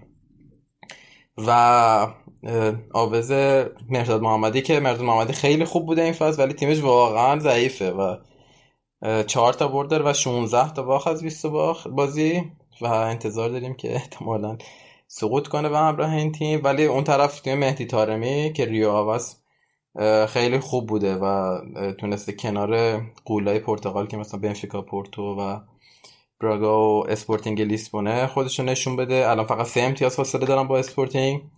تو رده پنجم و مساوی هم کردن این هفته با اسپورتینگ لیسبون. و نتیجه خیلی خوبیه برای ریو آوه. معمولا توی لیگ همچین نتایجی نمی‌گرفته و تارمی هم که خیلی خوب کار کرده. فکر کنم این فصل 6 تا پنالتی گرفته. احتمالا یه رکورد خوبی هم باشه براش. تاکتیکو هنوز یاد نگرفتن آره. آره. آره داورا تاکتیک زدشو یاد نگرفتن پرتغالیا. و از جالبترین اتفاق فعلا توی ترکیه داره میفته برای لژینرامون که تیم ترابزون اسپور که مجید حسینی بازی می‌کنه فعلا صد نشینه با یه بازی کمتر یه امتیاز بیشتر داره و اگه ببره چهار امتیاز فاصله می‌گیره با تیم دوم. خب خیلی اتفاق بزرگیه واقعا. بین این همه قول لیگ ترکیه گالاتاسرای فنرباخچه بشیکتاش و استانبول بشکشیر تونسته صد نشین باشه فعلا. فکر کنم 7 تا بازی هم هست که دارم می‌برم پشت سر هم ولی خبر بعد اینه که فعلا فیکس بازی نمی‌کنه. مجید حسینی توی ترکیب اصلی ترابزون توی لیگ به خاطر اینکه جام هستی اینا هم بازی می‌کنن و یه ذره فکر کنم rotation داره دفاعشون. و فعلا نه این هفته بازی که فکر کنم نه هفته پیش توی ترکیب اصلی. اینم از ترکیه. آهان فرانسه هم هفته جالب بود. کلا این اینا انگیزه شد که من بیام یه کوتاه در موردش حرف بزنم. آمیان که اونم قدوس رو داره و تو لیگ فرانسه یه ذره برام مهمه. قدوس خب هفته تقریبا یه ماه پیش برگشت از محرومیتش و تونست برگرده ولی متاسفانه دوباره مصوم شد. و جالب بود که این هفته آمیان توی بازی فوق العاده قشنگ 4 4 با پاریس سن مساوی کردن. اول جلو افتادن بعد پاریس سن کامبک زد. دقایق آخر دوباره آمیان برگشت دقیقه 92 فکر کنم. گل چهارمو زد و 4 4 بازی مساوی شد خیلی بازی قشنگ بود. یعنی اگه دوست داشتین حتما خلاصش ببینین. ولی باز مجددا خبر بعد این بود که قدوس بازی نکرد به خاطر مصونیت کلا هفته خیلی خوبی بود برای تیمای لژیونرا ولی برای خودشون خیلی جالب نبود دیگه. اکثرا بازی نکردن. کلا هم خیلی مرتضی برام جالبه که این دو ملیتی ها حالا یا کسایی که مثلا از تیم ملی فاصله گرفتن بعد که میان تیم ملی به صورت وحشتناکی سقوط می‌کنن و سطح بازیشون میاد پایین. یعنی قدوسی که فوق العاده بود مثلا توی سوئد الان اصلا نیست مثلا. حالا قدوس باز خوبشونه یعنی مثلا در کنار مثلا دجاگری که مثلا وولسبورگ مثلا رو کاکولش میچرخید یا مثلا فریدون زنده یاد باشه مثلا شماره ده کایزرلاترن بود. اینا همشون اومدن تیم ملی و قشنگ به فنا رفتن. یعنی لیولش آره. خیلی قشنگ گفت. من دژاگر واقعا هنوز برام سوال دژاگر البته اون موقعی که تو فولان بود همزمان بود با تیم ملیش نه؟ آره ولی دیگه همون موقع شروع کرده بود. دیگه تهش بود دیگه. آره اون یه سال آخر بود. همشون یعنی مثلا حتی هاشمیان هم مثلا که قبلش هم تیم ملی بود بعد اون مدتی که تیم ملی نبود خیلی عالی بازی می‌کرد. یعنی من مثلا... من سوالم اینه که چقدر من اسم می‌کنم که اینکه تیم ملی رو انتخاب می‌کنن خودش نشون دهنده تیم ملی ایران رو انتخاب می‌کنن نشون دهنده اینه که انگیزه هاشون چیه در آینده؟ مثلا بین آلمان ایران ترجیحشونه که به جای اینکه برن بجنگن برای اینکه موقعیتی تو تیم ملی آلمان داشته باشن تو تیم ملی ایران راحت بهشون بازی برسه. و اصلا چیزی آره, آره، این هست ولی خب مثلا جام جهانی یعنی یه موقعی بود که خب مثلا ایران مثلا نبود دیگه. راحت می‌رفت جام جهانی و خب جام جهانی هم خیلی نمایشگاه خوبی برای مهمه براشون. آره و آره. انتخاب می‌کنن که بیان اونجا. واقعا نمی‌دونم. آره من نمی‌دونم که چقدر به روحیه خود اینا بستگی داره چقدر به اینکه میان تو ایران با یه سری چیزایی روبرو میشن که تا حالا نشدن. نشدن. آره. من کلا مثلا زندگی ناامید میشن میرن دوران مثلا چیز دغدغه فکری پیدا می‌کنن. یه آدم دیگه میشن ببین ما یه بهزاد داریم شنونده است. هر کی میاد تو برنامه ازش پرسه که استقلالی یا پرسپولیسی خب؟ خب. گفته که من از تو بپرسم استقلالی یا پرسپولیسی جواب داد پرسپولیسی هم. همش هم ما تو این پادکست با سینا و امیر حسین کلکل داریم سر استقلال پرسپولیسی خیلی محکم هم جواب آره. هم خواستم بگم که اگه نمی‌خوای رنگیش کنی مثلا نگو اینا. اگه مثلا معذورات داری نگو. ولی خیلی جدی جواب دادی. بهزادم خیلی حال کرد. برات قلب فرستاد گفتم ات کرد. آقا مخلص بعد خب. آخریش هم فقط بگم. داری هنوز؟ بگو یه, یه لیگ بلژیک هم هست. کلا خیلی جالب بود. این فصل مثلا این تیمایی که لژیونر داشتن اکثرا تیمای متوسط تو لیگای متوسط هم دیگه. ولی به طور جالب خوب کار کردن خیلی. مثلا گفتم ترابزون الان صدرنشینه ریو آوه پنجم پرتغاله. توی بلژیک هم الان خیلی که حالا خب تیم بهتریه ولی مثلا شارلوا خیلی تیم متوسطیه دیگه توی بلژیک ولی اینا الان دوم و سومن و یه جورایی هم آخه بلژیک کلا یه مدل عجیبی داره که 6 تیم اول میرن پلی آف بازی می‌کنن بعد قهرمان مشخص میشه و اینکه یکی میره لیگ قهرمانان. حالا این دوتا تقریبا صعودشون به اون پلی آف قطعی شده و خیلی خبر خوبیه دیگه. اونورم زنیت سردار آزمونم که حالا فعلا توی تعطیلات طولانی زمستونیان صدرنشین لیگ روسیه است. بسیار عالی خب دمت گرم نوید دم همه کسایی که ما ما همراهی کردن تو بخش انگلیس هم گرم میریم یک استراحتی می‌کنیم و برمیگردیم خدمتتون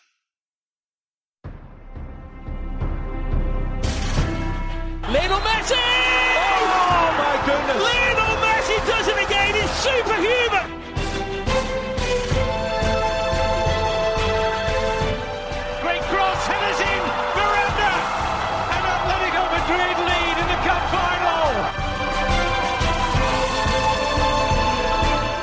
Modric takes. It's a header from Sergio Ramos! Sensational finish! Sergio Ramos, the hero!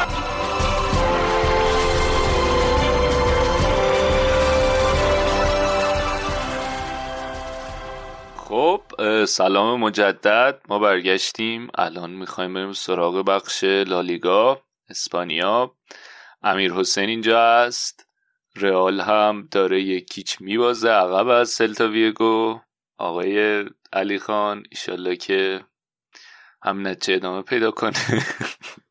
امیر حسین سلام علیکم. چطوری؟ چه خبر؟ چی کارا می‌کنی؟ سلام مرتزا سلام به همه شنونده ها. طبیعتا خوشحالم که رئال داره میبازه دیگه. اوضاع خوبه. هفته ای که گذشت چطور برات گذشت؟ خوب بود. آن بعد روز مادر رو تبریک بگیم به تمام مادران سرزمین ها. باریک. ولنتاینو به اونایی که جشن می‌گیرن از اینجا به علی سلام می‌کنم. علی ولنتاینو جشن می‌گیره. نه من دلم می‌خواد به تبریک و دیگه همین دیگه. احسن. هفته خوبی بوده. آره یه ذره سرده اینجا که ما هستیم. اینجا عوضش آفتابی شده. امیدوارم. هر جا که هستید گرم باشید. سیمای خانواده است مگه؟ خب مرتضی به هم تبریک میگم. تیمتون برد خیلی قوی هم برد. باره. بردی چهار با, با اختلاف آره. بردیم دیگه. الان می‌خوایم قهرمان شیم ایشالله ایشالله ببندید سهمی نه سهمی اینا سخته. خب شما هم که بردین که دمتون گرم. منو پول ما زنده بردیم. آره. جلوی خطافه ای هم بردیم که خیلی خوب داره نتیجه خب. می‌گیره. پنج چهار تا بازی قبلی لیگشون رو برده بودن. خیلی آماده و با انگیزه میبادن جلوی بارسا بازی کنن. دیگه چون الان هنوز با وجود حالا باختی که داشتن جلوی بارسا. همچنان سومن و بالای اتلتیکو می‌خواستن روند خوبشون رو ادامه بدن. اول بگم قبل بازی حالا یه اتفاق هاشیه که واسه بارسا افتاده بودیم که فرانس فوتبال هر سری ما یه هواشی داریم. فرانس فوتبال یه مقاله داده بود و با گریزمان مسابقه کرده بود. بعد توش گریزمان یه ذره مثلا در دویل می‌کرد که هنوز با تیم و با بچه های تیم اینتگریت نشده. چی میشه این؟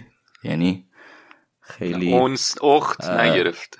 اونس آره اخت نگرفته با بچه و حالا مثلا خود فرانسوی ها و اینا. یه سری ویدیو منتشر کرده بودن که یه سری جاها مسی مثلا می‌تونسته پاسایی که بده رو نداده بوده بهش و اینا. از نظر فکر کنم حالا یه ذره فرهنگی و اینا هم تو تیم جا نیافتاده بوده. می‌گفت زنش هم مثلا با ایال های بچه با, با خانوم های نه با دوست دخترها و زنای بازی بازی کنه هنوز جا نیافتاده تو خب. تیم و اونا مشکل داشتن. خلاصه فرانسوی یا فکر کنم تو این مقاله خیلی ابراز نگرانی کرده بودن از وضعیت گریزمان. اینا خیلی جو میدن کلا تو مقاله هاشون یا واقعا فکر کنی خوب نیست وضعیتش توی عنوان طرفدار تیم ملی فرانسه. فرانس فوتبال چیز دیگه معتبره دیگه. معتبرش آره آخه بعد این بازی هم حالا ترکیب چیز من اینکه مسی بهش پاس نمیده و بهش اعتماد نمی‌کنن ترکیب تیم و کسی نمی‌خواد که این رشد کنه رو قبول ندارم. یعنی که خب مسی یه گریزمان پیشرفت کنه به نفع مسیه که می‌خواد جام بگیره دیگه. یه ذره اینا با هم هم خونی نداری که. یه دی تو تیم مثلا نمی‌خوان پیشرفت کنه و حالا یه ذره شاید با بچه های لاتین فرق بکنه فضاش. شاید هم اینطوری باشه که مثلا ببینه آقا این جلوی پیشرفت تیم رو می‌گیره. هر چقدر پیشرفت کنه ما با این نمی‌تونیم جام بگیریم. با گریزمان آره. نه حالا بالاخره میگم تصمیم که باشگاه گرفته و چیز هم نیست. شاید بین مثلا سوارز و گریزمن خب مسی با سوارز یه ذره رفاقتشون دیرینه تر بوده و چیز به شاید مثلا خودش اینجوری مقایسه ای کرده تو ذهنش که راضی نبوده. در هر صورت امیدواریم که جا بیفته دیگه به زودی. یک نکته ای که اشکان گفته که اینه که گریزمان خونه دوم خودش رو اوروگوئه می‌دونه با لاتینا مشکل نداره کلا. نه با لاتینا خوبه. میگم شاید تو ترکیب بارسا مثلا هنوز. یعنی تو هم ترکیب هم فضای رفاقتی توی لاکر روم بارسا هنوز جا نیفتاده. که اونم زمان می‌بره دیگه اگه بمونه. خب ریز مسابقه این که نیاد بارسا هم داره دیگه. یعنی یه ذره یک دو مرحله قبل از اینکه بیادم قرار بود بیاد و نیومد. خب یه ذره خودش سرد می‌کنه فضا رو بین اون بازیکن ها در هر صورت حالا این مقدمه بود که می‌خوام می‌خواستم بگم قبل اینکه به این بازی راجع بازی خطافه صحبت کنیم. لانگل این بازی محروم بود. از بازی قبل که اخراج شده بود. بعد با ترکیب پیک اه، تو دفاع شروع کرد که خیلی آسیب پذیرم هست دیگه. این ترکیب خیلی کنده تو دفاع. و فضای بینشون باز می‌شد. بعد بعضی وقتا فضای بین روبرتو و پیک هم همینطور. بازی با چند تا موقعیت از هر دو طرف شروع شد که حالا دروازه‌بانا سیو داشتن. یکی دو تا صحنه مسی تو شانس های خوبی رو خراب کرد. یه پاس چیپ انداخته بود واسش فکر می‌کنم آرتور که نتونست استفاده بکنه. ولی دقیقه سی و سه یه پاس خیلی قشنگ یه پاس خیلی چی میگن بدون, نگاه کردن.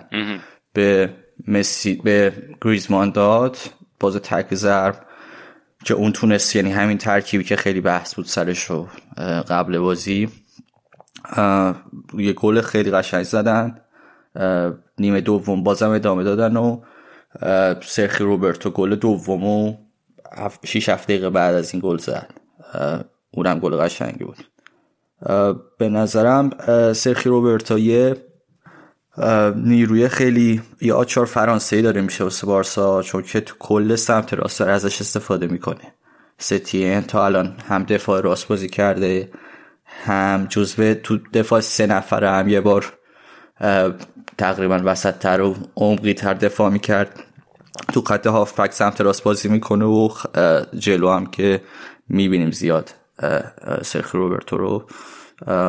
خیلی امیدوارم که مصوم نشه چون خیلی به کار ستین میاد. سه نفره جلویی هم که تو این بازی بازی داده و مسی گریزمان فاتی بود. خب طبیعتا دیگه خیلی option دیگه هم واسه این پستا نداره. ستین. ولی خب این ترکیبم جواب داد دیگه تو این بازی یه گل گریزمان زد.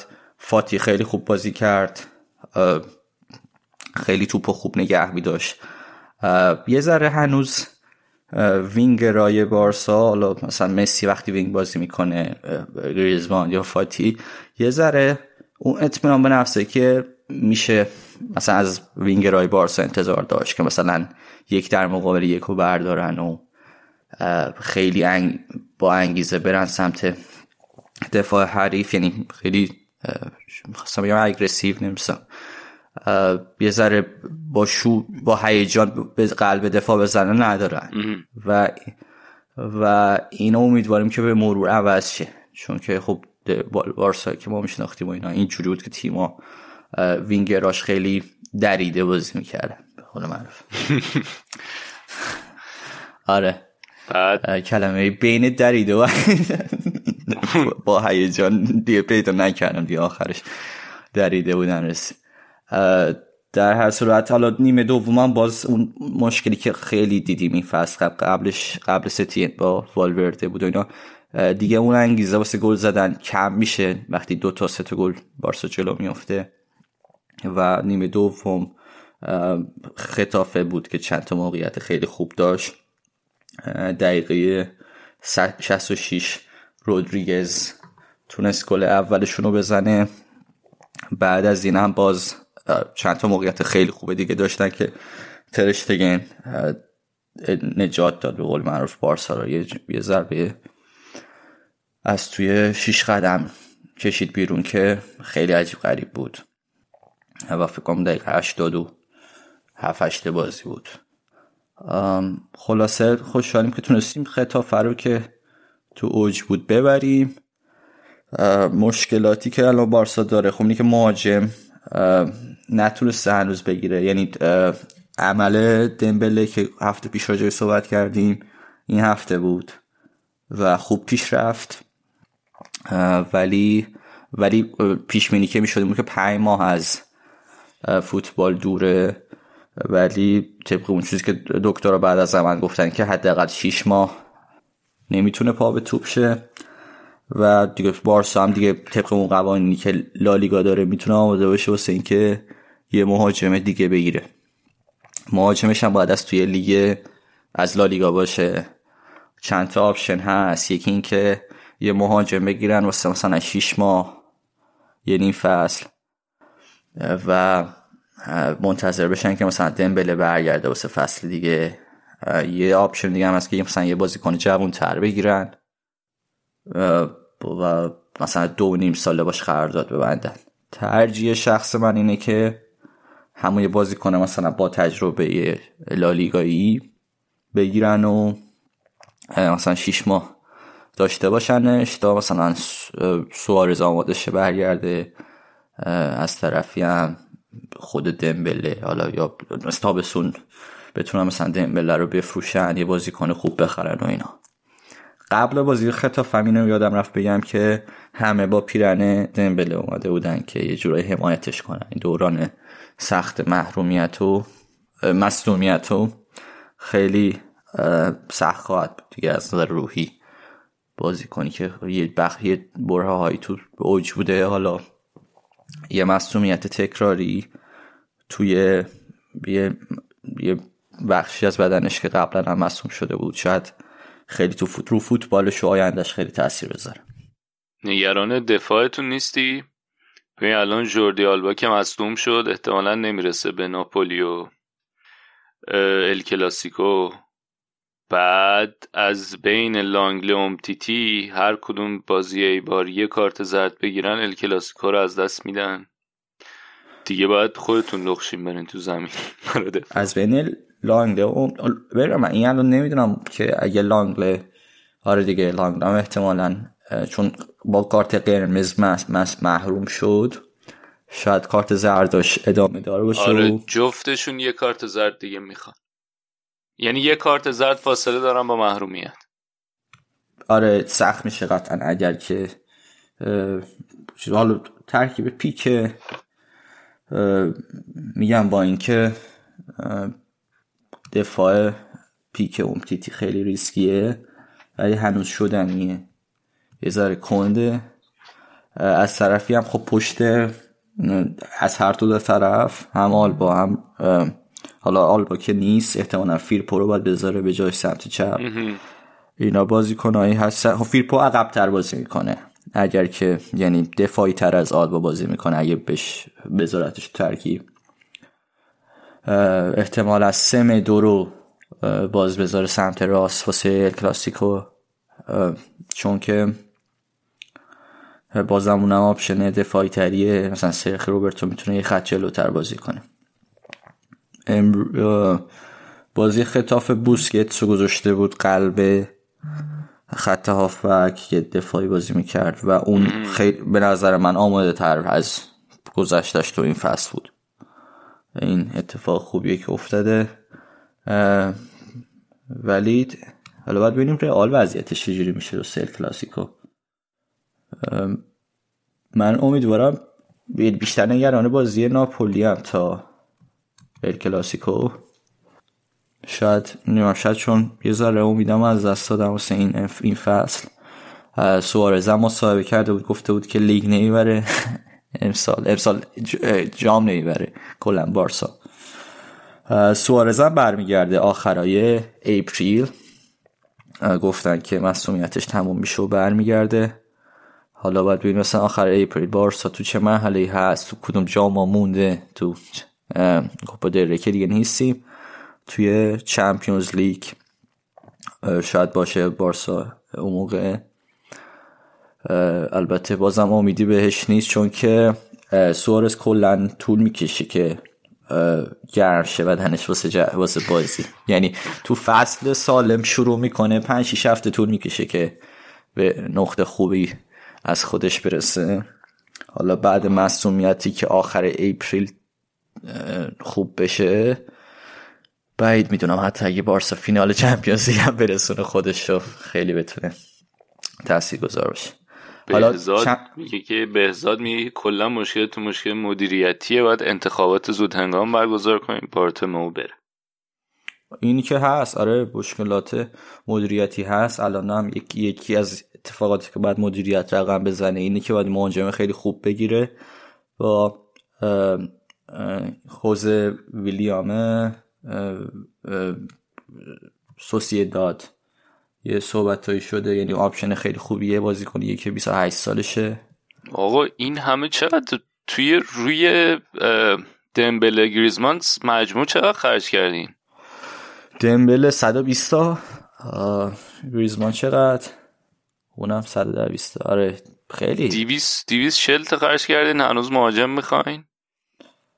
خب دمبله که بعد شانسی بوده دیگه. می‌دونی اون بازیکن های پشت سر مصدوم شده.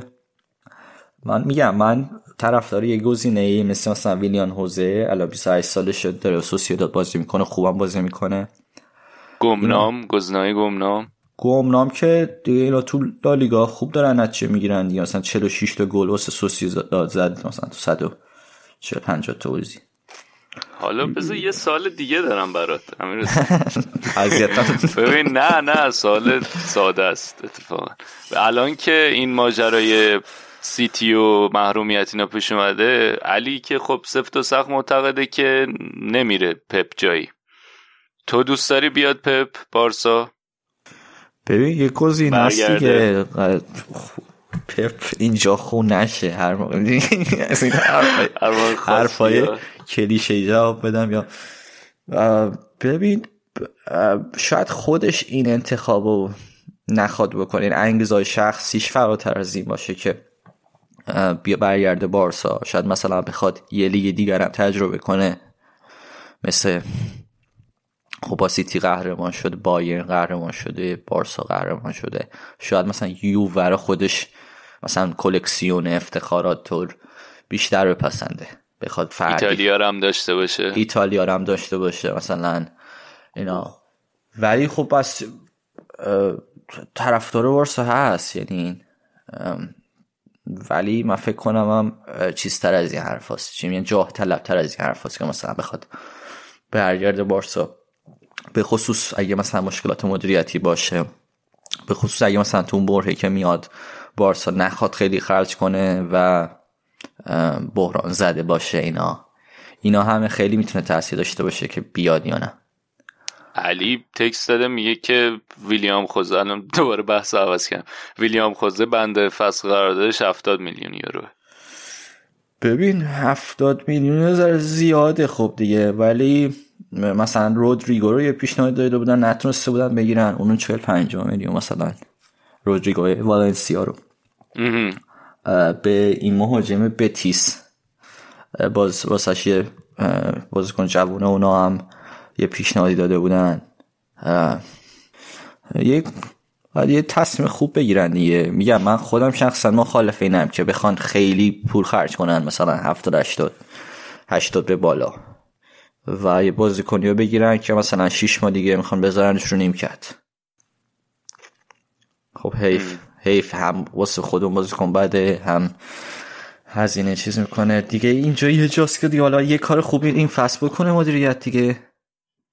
البته رودریگو هم ارزون نبوده اونم 60 بوده فسخش آره اونم نه چیز بوده یه پیشنهادی کمتر از این داده بودن که رد شده. ولی میگم یه جایی باید یه تصمیم خوب بگیرن شیش ما من موافق آپشن موقتی هستم و حتی اوکی هم که مثلا بازی کنه سن و سال دار بیاد. حرف این اوبامیانگ هم بود یه مدت. دنبالش اوبامیانگ؟ ارزم گل زد. آره. اینو اگه بد... این هم باز به درد بارسا نمی‌خوره. چرا؟ سبک فوتبالش من فکر کنم سبک قدرتیه و قدرتی یعنی چی؟ یعنی بازی کنی که اصلا رو توپ نگه بداره و مثلا با پاشون قد کلینیکال هست و من میانگ بازی کنن کلینیکال آقای گل لیگ انگلیس بوده فصل پیش. آره نه خوبه. بازیکن خوبیه. سبک مثلا مارتینز خودم بیشتر ترجیح آخه این اینا بحثش رو ستابستونه دیگه. الان که نمی‌تونه بگیره بازیکن از خارج از لالیگا. ولی آره آره اون که الان نیست. آره این باز بود حرفش. نه فکر نمی کنم او میانگ خیلی به درد بارسا بخوره.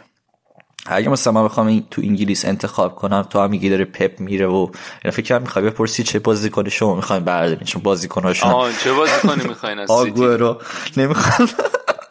همین آقای آگورو آره. اون مثلا یه ذره بیشتر سبکش به بارسا می‌خوره. نه بابا سبک بارسا دیبروین است دیگه این به این این با آن آن به این. قشنگ میاد براتون همین تو پاس میده. آره.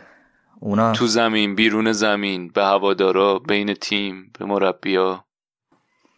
دیبرونه هیچ انقدر, انقدر پاس میده تا ارزاش. دیبرونه به دیبرونه چی؟ سبک فوتبالش به مورینیو هم می‌خوره. فوتبال انتقال سریع و ضد حمله و اینا. بهزادم نظرش با تو موافقه. میگه که اوبامیانگ سبکش به بارسا نمی‌خوره چون نیاز به فضا داره چیزی که رقیبان بارسا در اختیارش نمی‌ذارن. به به. مثل اینکه خیلی چاکریم. رقباتون خیلی فضا رو میبندن. خیلی چاکریم بهزاد جون. بله. و اما می‌خوای راجبه کوپا دره هم یه صحبت مختصری بکنیم. راستش من بازی رو ندیدم ولی بازی اول از دوتا بازی نیمه نهایی انجام شده و سوسیداد خب تونست میراندزو ببره اگه از لالیگا سه بود از دست سومی بیلباو هم تو خونه یه گل زده به گرانادا و یکیچ برده. احتمالا فینال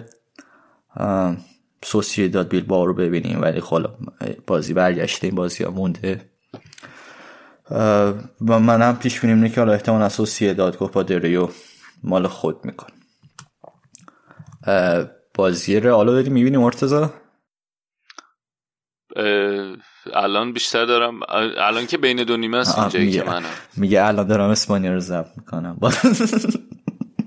چی؟ گفتم الان الان دارم اسپانیا رو الان که داریم پادکست داریم پادکست نه یعنی الان بین دو نیمه است. هنوز من نرسیدم به نیمه دو.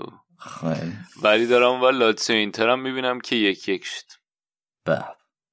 رئالم دوباره مثل که بیل چیز داشته. حرف حدیث. چی ایجنتش گفته که مدیر برنامهش گفته که آره این بنده خدا میترسه از مصدومیت و اینا. بعد برای همین باید بهتری که کمتر بهش تمرین بدن. تو تمرین هم حواسشو داشته باشن و همین تو بازی هم چیز می‌کنه. بازدهی که بعد داشته باشه رو نداره. به خاطر ترس از مصدومیت بعد زارن زیدان در جوابش گفته که هیچ مشکل نداره. بیاد بازشو بکنه. بله ولی تو این دوتا بازی آخر خیلی چش درس داره بازی می‌کنه. سمت توپینانه کلا این ماجرای بیل و زیدان رال خیلی دیگه داره. بیمزه میشه دیگه. ولی خب ازش استفاده می‌کنه دیگه. امروز گذاشته بود ترکیب اصلی. بیلو. ولی خب اون جوری که باید بازی نمی‌کنه دیگه. آره. اصلا جالب نکته. الان داشتم آماره این بازی چون جلوی سرتا ویگو رو می‌دیدم. نیمه اول هفت شد زده رئال که هیچ کنمش چارچوب نبوده. یعنی کلا بچه ها امروز تو چارچوب نیستن. آزارم برگشته و اونم خیلی کمکی نکرد. اتلتی هم با والنسیا دو دو کرد که با این نتیجه میرن جفتشون میرن به استقبال بازی های چمپیونز لیگ. جفتشون هم بازی سختن اتلتیک با لیورپول باز داره والنسیا با آتالانتا. اتلتی هم اوضاش خوب نیست دیگه. فکر می‌کنم اونا هم یه تغییر مربی آخر فصل داشته باشه. پپو بیارن. پپو که. نه نمی‌تونه ولی چی می‌تونه بیاد اتلتی؟ کسی تو ذهنت نیست؟ اتلتی مربی که به دردشون بخوره. کوچ به دردشون نمی‌خوره نه؟ پوچ فکر نکنم بره. چرا به دردشون می‌خوره آخه آره.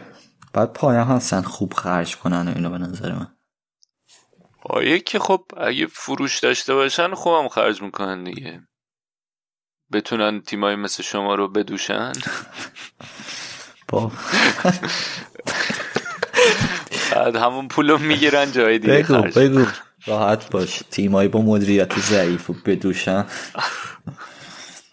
خب من به نظرم دیگه باقی بازیارم یه مروری سری بکنیم که نتیجه بگو سری و بعد گفتی والنسیا رو که گفتی تو نمی‌دونم کی متوقف شده والنسیا اتلتیکو تو یه خونه والنسیا مساوی کردن. مایورکا یکیچ از آلاوز برده تو خونه. ویار عالم دو یک از لوانته. گرانادا که گفتیم نتونسته بازی کوپا دریش رو ببره. دو یک از وایادولید. دو, دو یک وایادولید برده. سویا هم باز نتونست ببره. این بار جلوی اسپانیول اسپانیول ده نفره تو خونه نتونست ببره. بازی دو دو شد. لگانس با بتیس مساوی کرد سف سفر بازی سوسی دادم عقب افتاد. فکر کنم به خاطر بازی کوپادریشونه این عقب افتادگی اوساسونا هم تونست تو خونه بیل با بیل با رو یکیش ببره که نتیجه خیلی خوبیه واسه اوساسونا. و یه ذره شرطشون بهتر شده الان اوساسونا یازدهمه. خطافه هم با وجود میگم باختی که جلوی بارسا داشت همچنان سوم اتلتیکو چهارم. عقب افتادگی به خاطر آلودگی هوا بود. عقب افتادگی. بازی سوسیداد ای بابا. خب آها یه نکته جالبی چیز گفت بهزاد گفت که طرفدار ریور پلات هم هست. گفتش که این مارسلو گایردو ریور پلاته به دردش می‌خوره. ریور پلیت. به درد بارسا به نظر... نه نه به درد اتلتی منم به نظرم اون گزینه مناسبیه ولی خب بحث کسی اینه که چقدر این مربیای خارج از اروپا توی تیمای اروپایی جواب میدن. که اونو نمی‌دونم. این مدت هم حرف بارساش هم بود اتفاقا بیارنش بارسا. بار نمی‌دونم حتی بارسا هم حتی سمت خب این دو باری که مربی عوض کرده سمت مربی های اسپانیا یا کسایی که سابقه مربیگری اینا تو اسپانیا داشتن. فکر کنم این خیلی تاثیر داره تو لالیگا به خصوص. بازی سابقه مربیگری تو لیگشون و حالا فوتبال اسپانیا. آخه کلا خیلی سبک فوتبال برزیل لیگ برزیل فرق داره دیگه. و حالا ممکنم جواب بده ولی خب ریسکه. بله. خب این هم از بخش میگه که اتلتیکو با آرژانتینی آرژانتینیا روابط خیلی خوبی داره. آره دیگه. ها ایمان با مسی که دعواشون شد این سری بازی می‌کرد. ایمان گفته ویلاش پواش ولی ویلاش پواش من نمی‌دونم هنوز هست یا نه. خب سیمونه هم قبل از اتلتیکو ما رو بیاری خب ببندیم قسمت اسپانیا رو میریم یک استراحتی می‌کنیم و برمیگردیم خدمتتون.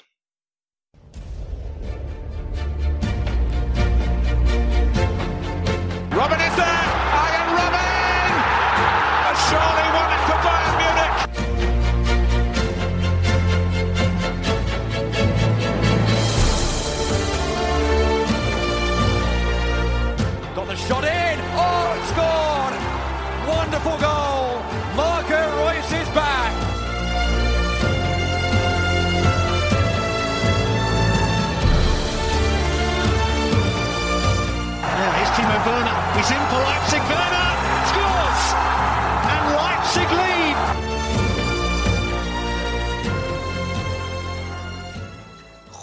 برگشتیم با قسمت آلمان. من اینجا امروز تک و تنها سنگر آلمان رو حفظ کردم و می‌خوایم مختصر و مفید در مورد آلمان صحبت کنیم.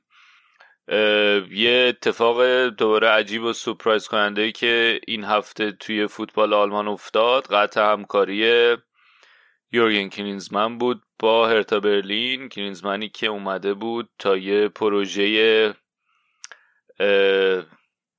دوباره هرتا برلین رو بزرگ کنیم. میک هرتا برلین یه مدل چیز مدل ترامپ اومده بود که برگردونه هرتا برلین رو یا نه. شکوه رو برگرده باشگاه ارتبالی و تبدیلش کنه به باشگاه بزرگ اروپایی.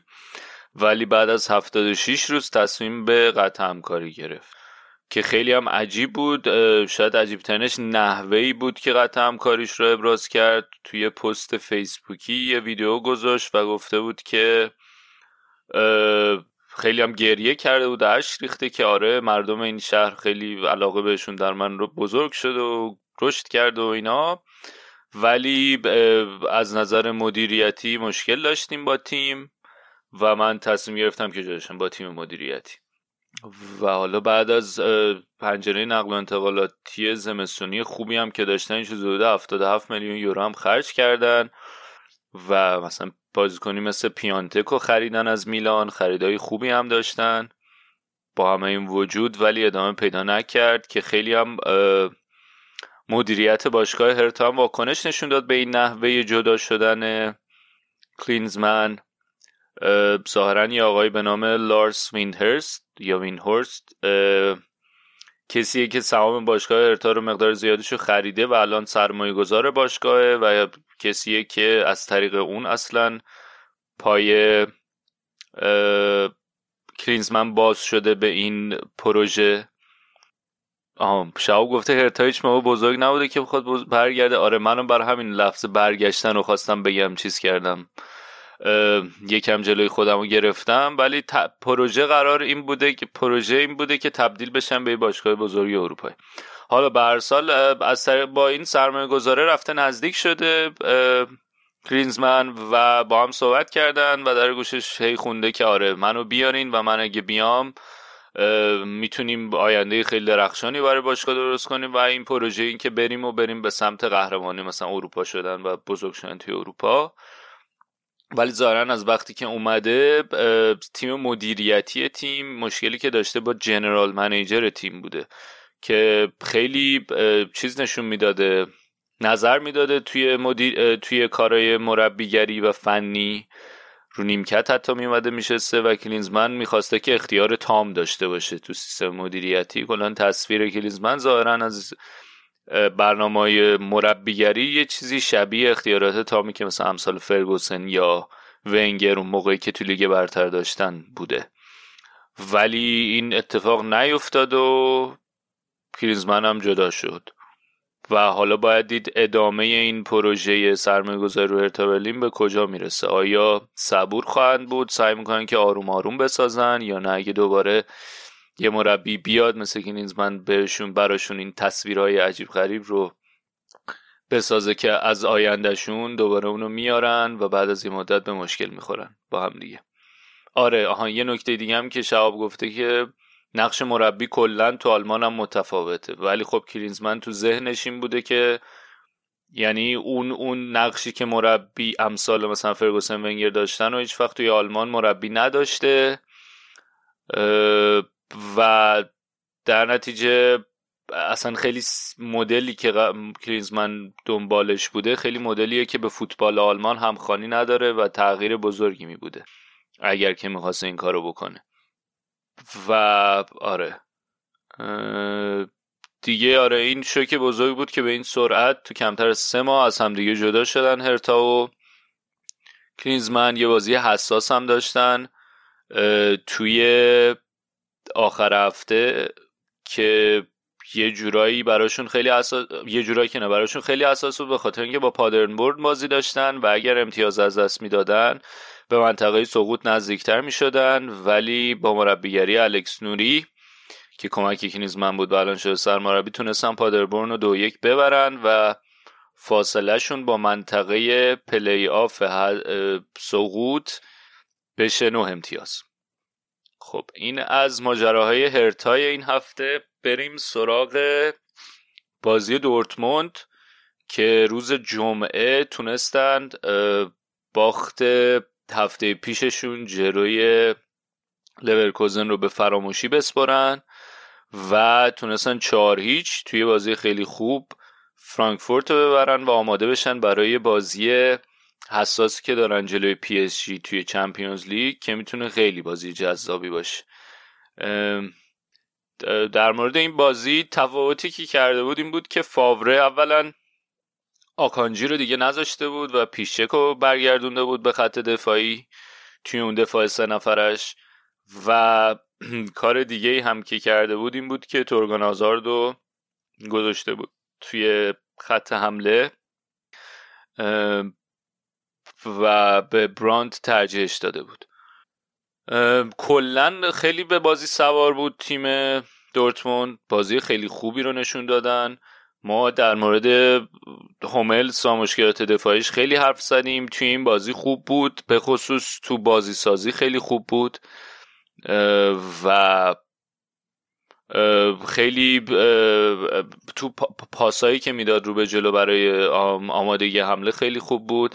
در مورد اشرف حرف زدیم هفته پیش با علی که اینجا بود که خوب نبوده. توی این بازی باز توی کارهای حمله خیلی بهتر بود و خیلی به اون دینامیک حملات دورتموند کمک می‌کرد.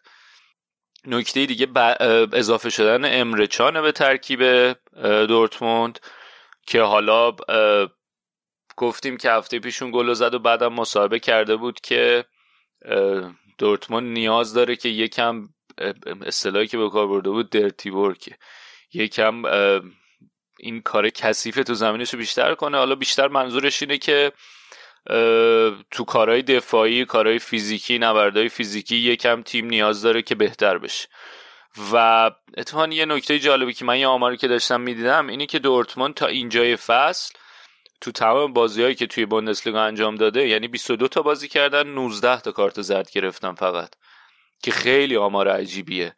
و یعنی کمتر از یک کارت زرد توی این باز هر بازی که نشون میده که اون نکته که امرچان گفته بود بعض از بازی لورکوزن تا حدودی درسته و واقعا لازم دارن که یکم جدیتر باشن تو زمین و یکم تو کارهای دفاعی و همین کارهای فیزیکی نوردهای فیزیکی یکم بهتر بشن. و خب می‌دونیم که امرچان می‌تونه این کیفیت رو به خط دفاعی باز بایرن میگم با دورتموند بایرن نه دورتموند. به خط دفاعی نه به خط میانی دورتموند هم خطش اشتباه گفتم هم تیم به خط میانی دورتموند می‌تونه این کیفیت رو اضافه کنه و حالا توی اون سه چهار که هستن می‌تونه یه پوشش مناسب تری بده هم برای بازیکنهای دیگه خط میانی که وقتی رو به جلو حرکت می‌کنن خیالشون از عقب راحت تر باشه. همین که می‌تونه کمکی باشه برای بازیکنهای خط دفاع و روز خوبی هم داشت توی این بازی جلوی فرانکفورت. فرانکفورتی هم که از اون طرف توی این چند وقت رکوردش بد نبوده. داشتن کم کم برمیگشتن به روزای خوب و حتی می‌تونستن یه نیم نگاهی هم داشته باشن به سهمیه گرفتن حالا برای یوروپا لیگ. لایپسیشو توی چهار پنج تا بازی اخیر دوبار بردن یه بار توی DFB Pokal یه بار توی خود لیگ و خیلی خوب. هفته پیش هم پنج تا گل زده بودن با آگزبورگ. تو شرایط خوبی بود فرانکفورت ولی خب دورتموند کاملا بر بازی سوار بود. نکته دیگه گوئررو بود که اونم خیلی خوب کار کرد. یه کاشته زد که به تیر خورد و حقش بود که یه گل بزنه و در نهایت هم موفق شد که این کار انجام بده. و حالا دورتموند با یه روحیه خیلی خوب با یه بازی نمایش خیره کننده.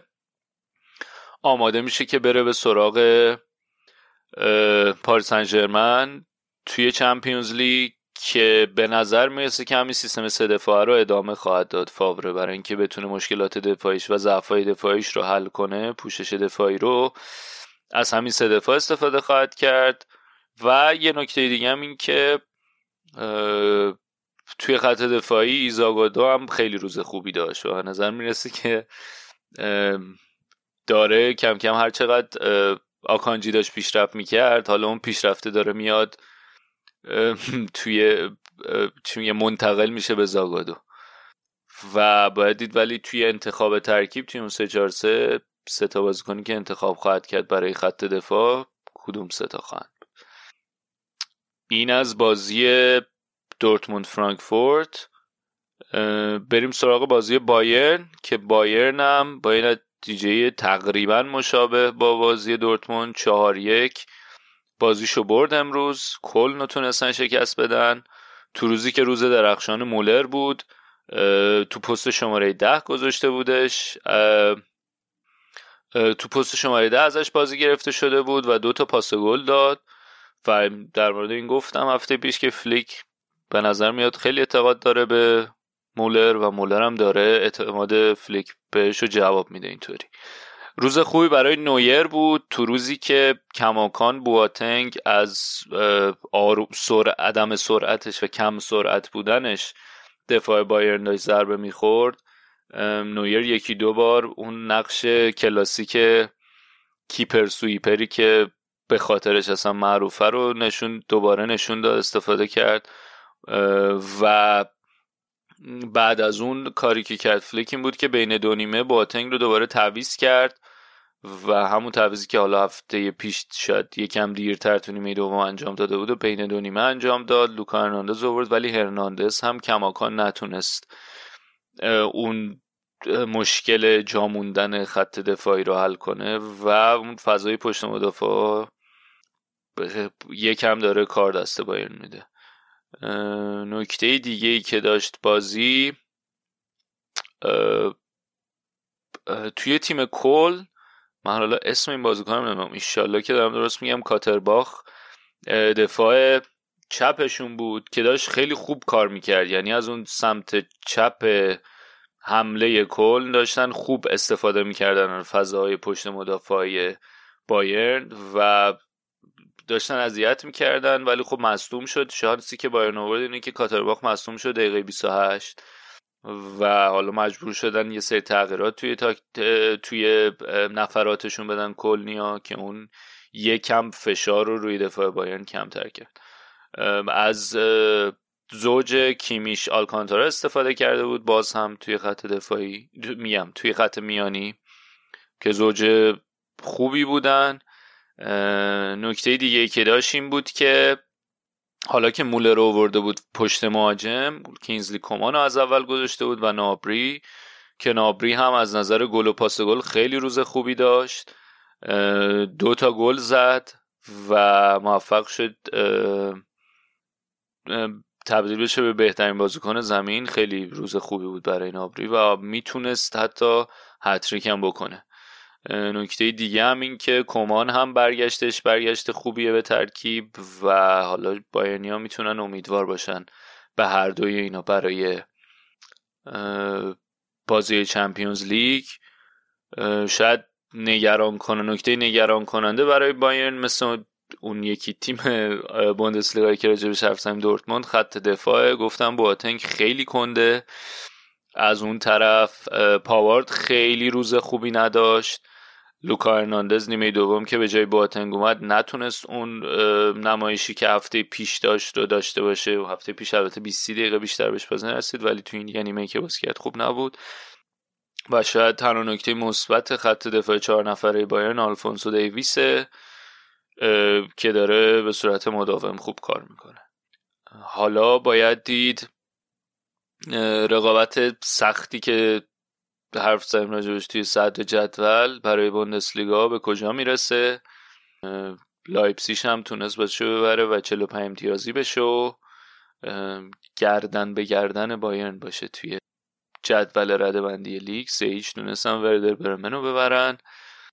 و حالا شاید الان ناگلزمن یک کم امیدوارتره. یه مصاحبه کرده بود که ما تیممون لازم داره که به قهرمانی فکر کنه. اینطوری نمیشه. باید ببینیم که می‌تونه با این لایپسیش یه نتیجه خارق‌العاده ثبت کنه توی بوندسلیگا یا اینکه نه. بعد آها یه چیزی که من یادم رفت بگم از هفته پیش این بود که بازی لایپسیش بایرن مونیخ استاد مورینیو رفته بود ورزشگاه که هفته پیش که بازی لایپسیش از نزدیک ببینه که حالا تیمش تاتنهام با لایپسیش بازی داره بتونه آنالیزشون کنه تعطیلات زمستونی که ازشون پرسیده بودن تعطیلات چطوری گذشت توی مسابقه قبل بازیش گفت من مسافرت بودم هنوز داشتم کار می‌کردم ولی بچه های تیم تونستن استراحت کنن که اونم بازی جذابی میشه. خب این بود بخش بوندسلیگا این هفتهمون. ببخشین که من به تنهایی اجرا کردم. علی متاسفانه حالش خوب نبود. آرادم مشغولیت هایی داره که انشالله زودتر مشغلاش به بهترین شکل ممکن حل و برگرده. و اگر که کماکاستی داشت به بزرگی خودتون بخش انشالله که بهتر و بهتر میشه. بخش آلمانمون هفته به هفته. بریم یه استراحت کوتاهی بکنیم و برگردیم با آخرین بخش برنامه.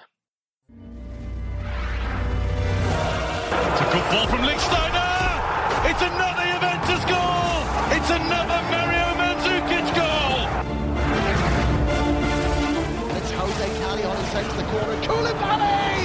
He's done it! Kalidou Koulibaly for Napoli! And then!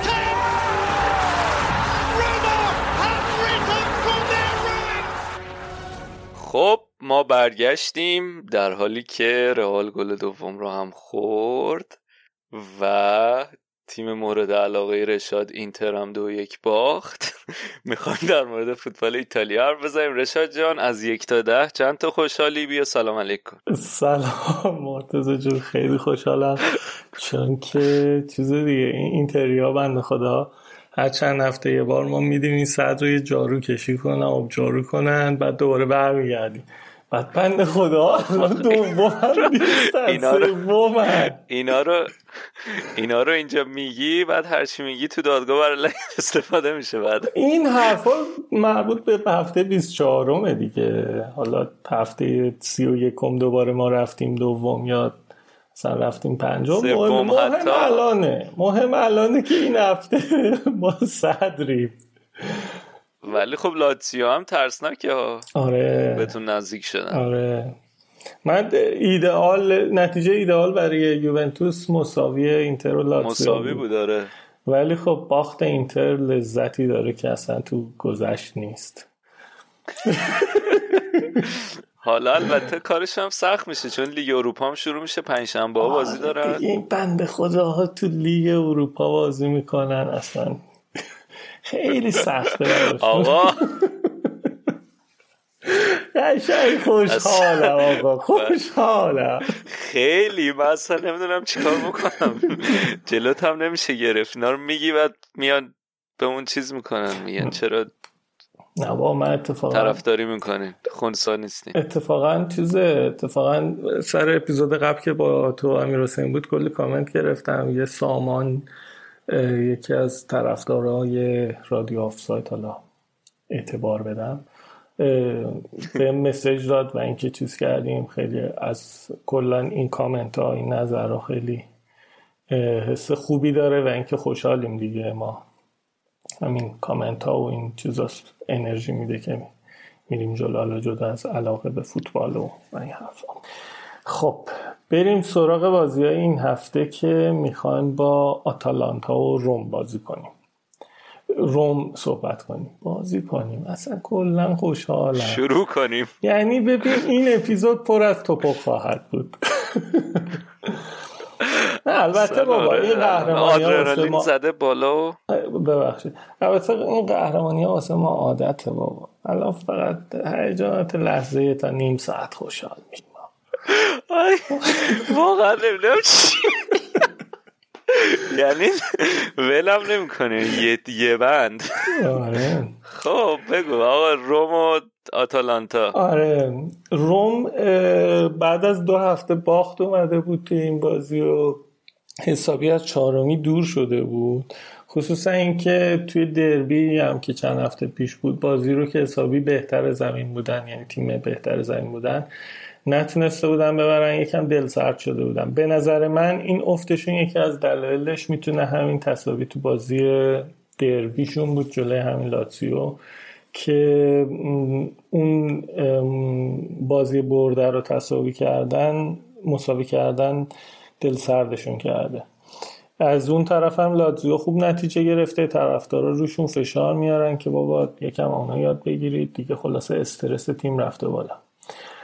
اون طرف میدون ولی آتالانتا بعد یه سکته ای که تو سال 2020 زده بودن دوباره شروع کردن به برد و هیجانشون هم واسه لیگ قهرمانان اروپا باعث شده که خودشونو حساب پیدا کنه و به بزرگی عادت کنه از طرفی هم, همه اخبارهای ایتالیا و اروپا کلا روی شگفتی این تیم داره مانور میده. اینم دیگه خیلی بهشون انرژی مضاعف داده دیگه.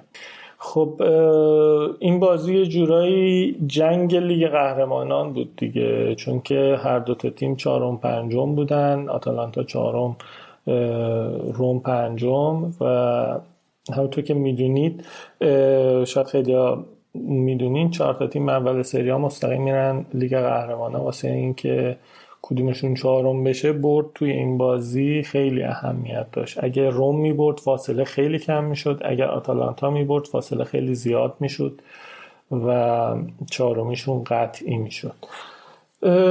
آتالانتا یه برگه برنده دیگه داشت که اکثر محروما و مصدوماشون کم کم برگشته بودن ولی خب روم پر از مجروح و مصدوم بود دیگه. زانیولو پاستوره دیاوارا اینا همه مصدوم بودن. کریستانته هم محروم بود. خلاصه کفه ترازو به سمت آتالانتای وحشی بود قبل بازی تا اینکه بازی شروع شد دیدیم آتالانتا مثل همیشه هجومی اومده و همون اوایل بازی بود که الخاندرو گومز کاپیتان آتالانتا که دیگه الان این روزا تبدیل شده خدای طرفدارای آتالانتا. یه تک به تک رو از دست داد بعدش هم ایلیچیچ یه موقعیت رو از دست داد بعدش هم تولو یه قیچی برگردون زد که رفت بیرون. خلاصه انگار قرار نبود که توپ بره تو دروازه روم و خدایان روم از این دروازه حمایت می‌کنن آره از این... خیلی بد تو قوطی بودن. من دیدم بازی آره. رو ناراحت کننده بود. بدشانسی خب. یعنی واقعا بدشانسی آتالانتا بود که گل نشد. همه اینا به کنار خلاف جریان بازی پالومینو مدافع آتالانتا توپو زیر پاش گم کرد ژکو هم که اینجور موقعیت ها رو دست نمیده توپو دزدید و رومو یکی جلو انداخت. هیچی دیگه نیمه اول خیلی عجیب به نفع روم بازی تموم شد تا بریم نیمه مربیا نیمه دوم که شروع شد مثل بازی اینتر و میلان معلوم بود گاسپرینی گوش بازیکناشو بریده و هار فرستادتشون تو زمین واسه نیمه دوم دیگه. همین هم شد که پالومینوی که همون نیمه اول سوتی داده بود و ژکو رو سوتی اون گل زده بود تونست بازی رو مساوی کنه. چند دقیقه بعدم گاسپرینی زاپاتا رو که این بازی خوب نبود کشید بیرون جاش پاسالیشو فرستاد توی زمین که اونم اولین توپی که بهش رسید یه شوت کاتدار خیلی خوشگل و انداخت گوشه دروازه روم که آتالانتا تو همون ده دقیقه اول نیمه دوم بازی باخته رو کامبک بزنه و برد تبدیل کنه. دیگه ادامه نیمه دوم هم همین دیگه. مثل نیمه اول بود. روم که گلش رو روی اتفاق به دست نتونست دیگه موقعیت آنچنان دیگه ای درست کنه و به جاش آتالانتایی ها حسابی از بیننده دلبری می‌کردن دیگه با پاسکاری ها و بازی های خوشگلشون. بازی هم با همین نتیجه دو یک تموم شد. یه چیزی باید بگم راجع به اسمالین که حسابی نیمه نیم فصل اول خودشو خوب نشون داد و همه خبرها راجع به این انتقال اسمالینگ از منچستر به روم بود که یادمون راجع به همون بلک فرایدی هم که یه اتفاقی افتاد یه خبر بد نجات پرستی بود. خلاصه این که اسمالینگ خیلی نیم فصل اول خوب بود ولی الان نیم فصل دوم و خصوصا چند تا بازی اخیر فروغ چندانی نداشت. همه می‌گفتن برگشته به تنظیمات کارخونه منچستریش. درسته این بازی رو روم باخت ولی اسمالینگ بازی خیلی خوبی داشت و چند تا موقعیت از آتالانتا گرفت. خصوصا یه صحنه فدریکو فازیو جا موند که همتیمی اسمالینگه ایلیچیچ داشت می‌رفت که گل بزنه که اسمالینگ باید تکل دقیق تو ازش گرفت. خلاصه که روم مثل دو هفته قبلش باخت و فاصلش با همین آتالانتای چهارم جدول شد 6 امتیاز که دیگه فعلا رویای لیگ قهرمانان فصل بعد از سرشون بیرون می‌کنن و زور بزنن واسه یه لیگ اروپا که البته ورونا اگه بذاره دیگه ورونا همون بر شاخه شاید ورونا بیاد واسه لیگ اروپا. آتالانتا هم همچنان به دوست داشتنی بودنشون ادامه دادن و خوشحال میرن واسه بازی چهارشنبهشون جلوی والنسیا که من واقعا این بازی رو با هیجان نگاه خواهم نگاه کرد. نگاه خواهم کرد. و حسابی طرفدارشونم چون که چیز دیگه. آره بازی جذابی هم فکر کنم بشه چون والنسیا هم تیم خوبیه. من گروهیشون رو به خاطر اینکه چلسی رو دنبال می‌کنم برای همین برنامه های چمپیونز لیگمون دیدم بازی رو خیلی خوب بودن. حداقل اون بازی جلو چلسی والنسیایی ها. برای همین به نظرم خیلی بازی جذابی میشه. آره. بعد هر دوتا تیم هم نه آندرداگن باعث میشه که جذاب یعنی جزو تیمای خیلی مطرح چمپیونز لیگ نیستن حداقل. اینم باعث جذابیت بیشترش میشه. اینی که منم خیلی مشتاقم برای بازی والنسیا آتالانتا. فقط یه نکته بعدش به عنوان طرفدار فوتبال ایتالیا و آتالانتا اینه که بازی اول توی چیز سنسیرو فکر کنم برگزار یعنی تو خونه آتالانتا برگزار میشه. آها آها. و بازی دوم توی مستایاس. چون که آتالانتا تیم دوم صعود کرده آره. آره بازی دوم تو خونت باشه بهتره. حالا راجع به مستایا می‌خواستم آره. یه چیزی بگم. اگه دقت کنید به اسمش نوشته مستالا دوتا ال داره.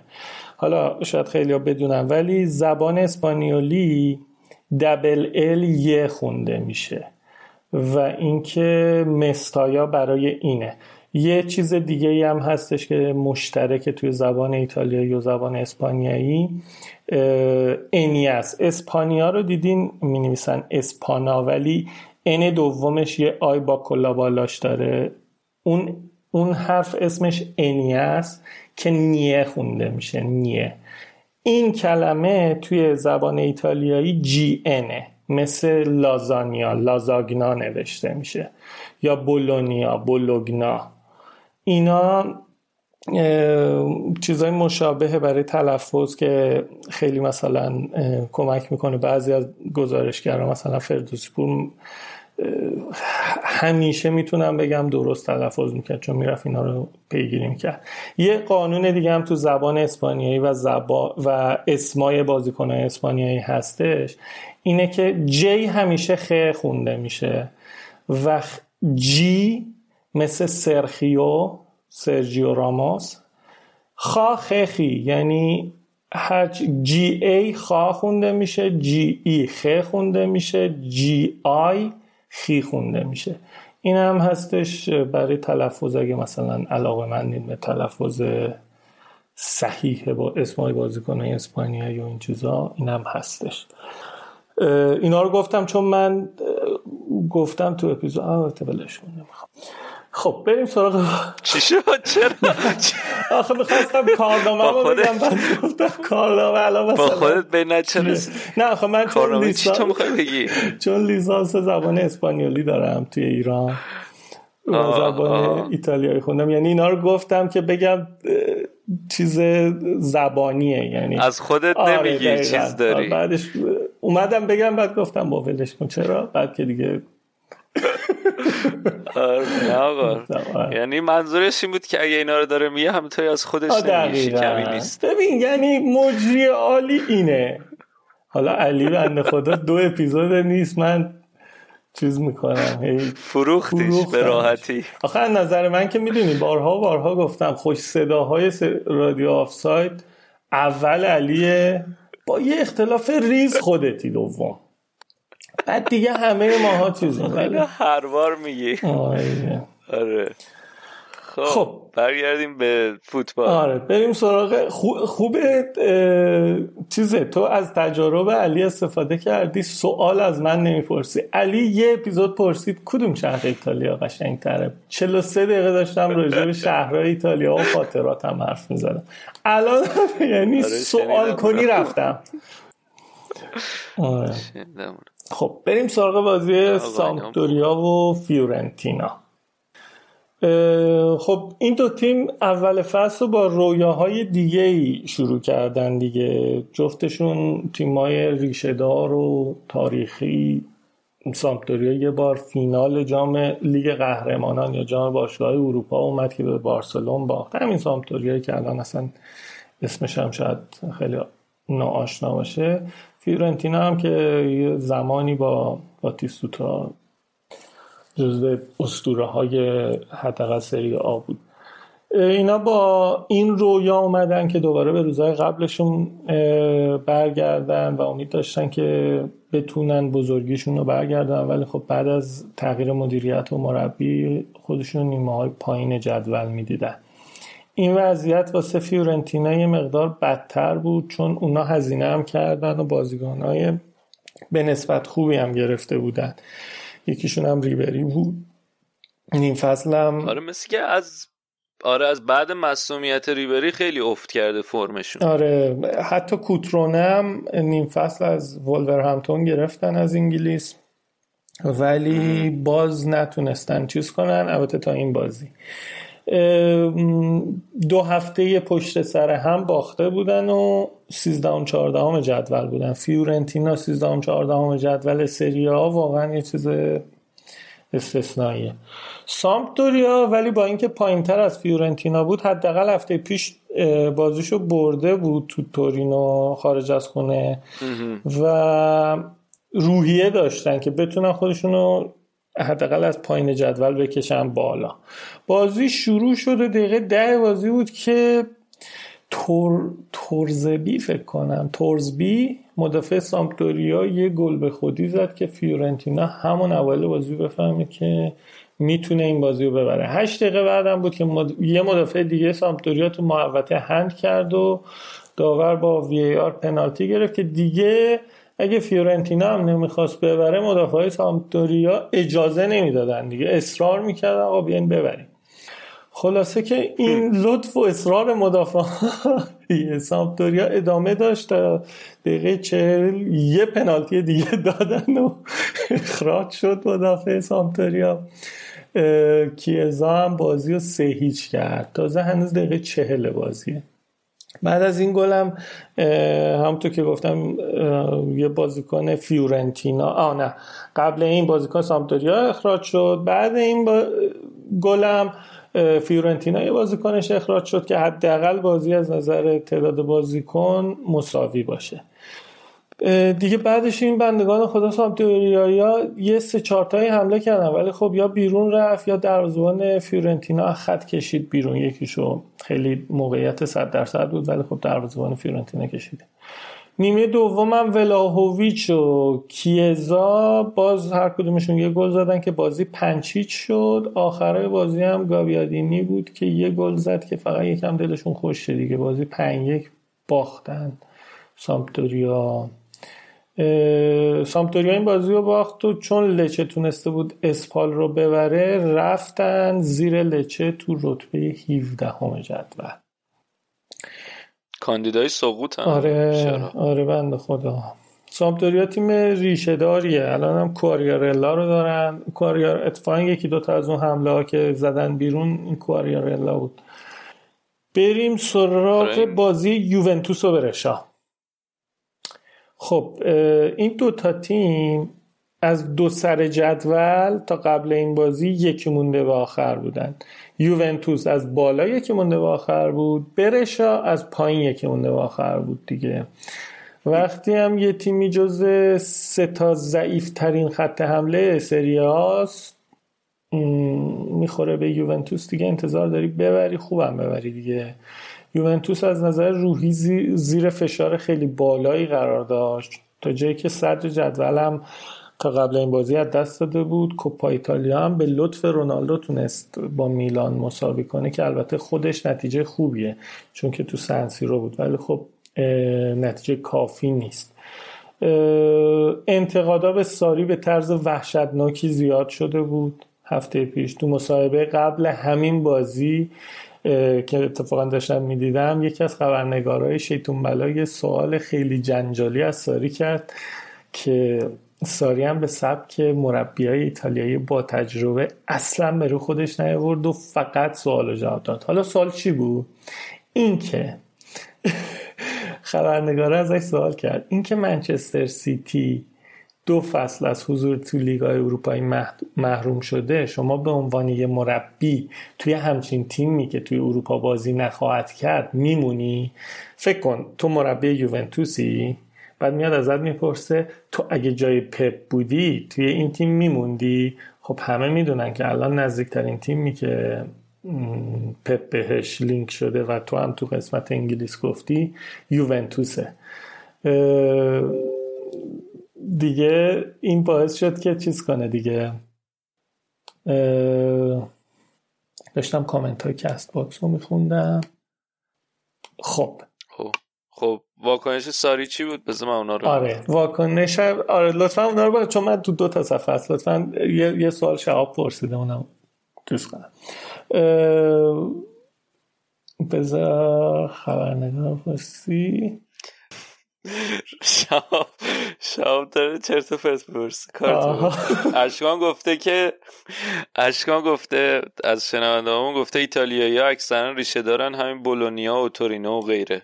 آره. که در مورد سمتوریا فیورنتینا حرف زدیم میگه اکثرا تیمای آره و, و با سابقه. و همین یوونتوس فقط فکر کنم من منچستر جدیدتره از بارسلون رئال همه اینا قدیمی تره از بارسلون که مطمئنم چیز قدیمتر حالا جواب ساری رو بگم. جواب ساری این بود که گفت من وقتی رفتم چلسی تو چمپیونز لیگ نبود ولی باز مربیگریش رو قبول کردم. بعد تو ادامه هم گفت خیلی مشتاقانه هم این کار کردم. این اتفاقا باعث نمیشه که تصمیمم رو عوض کنم و می‌دونیم که رفت و لیگ اروپا قهرمان لیگ اروپاشون کرد و این حاضر جوابی مربی های ایتالیایی که منو دیوونه خودشون می‌کنه. در مورد سیتی هم گفت. حالا در مورد سیتی هم اینا تصمیم های اولی هست باید ببینیم تصمیم های بعدی یوفا چیه. یکی دیگه هم راجع به کلوپ ازش پرسید. کلوپ توی مصاحبه گفته بود یووه با این بازیکن ها تعجب می‌کنم چطوری ده امتیاز از تیم دیگه سری بالاتر نیست. ساری تو جواب اینم گفتش که یوگن کلوب تو مصاحبه تو مصاحبه دیگه هم گفته که فوتبال ایتالیا رو دنبال نمی‌کنه. و همینم دلیل اینه که نمی‌دونه چرا ما در امتیاز بیشتر نداریم. و اینکه به نظرم بازیکنهای لیورپول هم همچین بد نیستن. البته بعدش گفتش که کلوب یکی از باحالترین آدماییه که می‌شناسم و با این صحبت ها می‌خواد برتریش رو یکم مثلا کمتر کنه کم رنگ کنه که مثلا زیاد راجبش چیز نکنه. خلاصه این امیدوارم این بحر... مدیریت بحران سارید که تو مصاحبه در لحظه جوابای دندان شکم میده توی زمینم بتونه چیز کنه که حداقل شما منتقدین ساری هم یه مقدار آروم بگیرید. یه مقدار دوستش داشته باشی ببین من شهاب سوال داره برات. شهاب. شهاب میگه دوست داریم بخوریم به لیورپول تو چمپیونز لیگ. فکر کنم لیورپولیا دوست دارن بخورن به ما. درسته. شما به تاثیر از مربیتون جواب دندون شکم می‌دید نه ولی جدی جواب تو گرفتی؟ مخصوصا با کیلینی که دیگه دکتر برگشته الان دیگه فکر نکنم تیمی بخواد چیز کنه. خب بریم سراغ بازی یوونتوس و برشا که یه تغییر جالب تو ترکیب بود. اونم نبود کریس توی ترکیب 18 نفره اولیه یووه بود که چند تا از این کانال های تلگرامی فارسی ازش به عنوان اهرم برای کوبیدن ساری استفاده کرده بودن که با اینکه که گفته بودن با اینکه می‌دونست اگه کریس این بازی گل بزنه هم رکورد میشه با باتیستوتا ولی خطش زدن. که این واقعیت نیست. واقعیت اینه که خود کریس از, از ساری خواسته بود که از ترکیب بذارتش کنار که استراحت کنه. حالا من استنباطم اینه که دیدی مثلا یک کسایی حالا نمی‌خوام مثال های چیز بزنم ولی یک کسایی دوست دارن تو طرفدار یکی هستی کوچکترین حرکتش رو استنباط مثبت می‌کنی. الان می‌خوام چیز کنم. استنباط من راجع به این حرکت کریس بزرگی بود که بزرگی کرده و از قصد گفته نمی‌خواد. چون برشا خب تیم آخر جدوله و این هفته یه مقدار انتقادا روی بازی رونالدو اصلا خب حالا ها بزرگی کرده که چی بشه؟ آ... بر دیبالا بازی برسه گل بزنه؟ آخه واقعا دیبالا دوتا بازی قبل واقعا خیلی بد بازی کرد و اینکه مقدار ژن آرژانتینی لاتارو مارتینز که خوره بازیه توش ظهور کرده بود و حسابی خوره بازی پاس نمی‌داد شوت می‌کرد. این بازی هم اتفاقا کرد. بازی به دیبالا برسه. یه مقدار از انتقادا به دیبالا کم شه. که بتونه چیز کنه دیگه. البته انتقادم به ساری هست که آقا چرا اینو نمی‌ذاری بیرون؟ خلاصه این بزرگوار این کار رو کرد. آخه ببین یه نکته. حالا البته خودت گفتی که اینو داری با چیز میگی بایاس داری. ولی با رونالدو اصلا معروفه به جاه طلبیش. هیچ وقت همچین کار نمی‌کنه که خب به نظر من برای یه نفر دیگه این کارو بکنه. احتمال زیاد دیگه سنش رو نگاه کرده. الان تمرکزش رو چمپیونز لیگ اینطوری بوده که منو نظر اینجا که سالم باشم چمپیونز لیگ بریم. خوب باشه به نظر من اگر جاه طلبیش بود میومد و این بازی گل می‌زد که با باتیستوتا چیز کنه که بزن بگه رکورد رو شکوندم مثلا جلو برش 100 درصد نگاه می‌کنه که خب الان حساب میشه مگه. حالا میاد با 11 تا بازی پشت سر همین که تو زمین بوده خب دیگه. نه بازی خب دیگه همین ما تو کانالمون هم اتفاقا کار کردیم. اه... چیز اه... کواریارلا. تو 11 تا بازی که خودش تو زمین بوده ولی باتیستوتا تو 11 تا بازی که خودش تو زمین بوده و 11 تا بازی متوالی فیورنتینا گل زده. این رکورد خوشگلتریه. آره بازی بعد گل بزنه با کواریارلا مساوی میشه. حالا من, من فکر نمی کنم قطعا رونالدو اصلا با شخصیت که ما از رونالدو می‌شناسیم آدم نیست که از این کار ببین یه چیزی راجبه به رونالدو من بارها و بارها گفتم. من امیدوارم ولی من این دیسکلیمرم بگم که این کاملا تو داری به عنوان یه تحلیل شخصی و اینکه دوست داری اینجوری فکر کنی. میگم گفتم استنباط منه دیگه. گفتم استنباط منه. و, و یه چیزی که هستش همین منی که دارم این حرفا رو می‌زنم یه خودزنی کنم. نرید توییتر منو بخونید راجع به رونالدو وقتی تو رئال بود. نرید. چون دیگه قسمت ایتالیایی رادیو آفساید رو گوش نمی کنید اینقدر که من بعدی بیروش گفتم. خب. بریم سراغ بازی که همونطور که انتظار می‌رفت یووه هجومی بازی رو شروع کرد و اچ باز به یاد قدیم با هم تو خط حمله بودن. فقط یه تفاوت جالب ترکیب داشت. اونم استفاده از کوادرادو به عنوان مهاجم چپ بود که این بنده خدا رو ساری فقط دروازه نذاشته. مهاجم مدافع. این پست تخصصیش وینگر و مهاجم راسته. ولی از اول فصل گذاشته بودش دفاع راست. این بازی دنیلو رو گذاشته بود دفاع راست. به جاش کوادرادو رو گذاشته بود مهاجم چپ. انصافا هم خوب بازی کرد کوادرادو تو مهاجم چپ.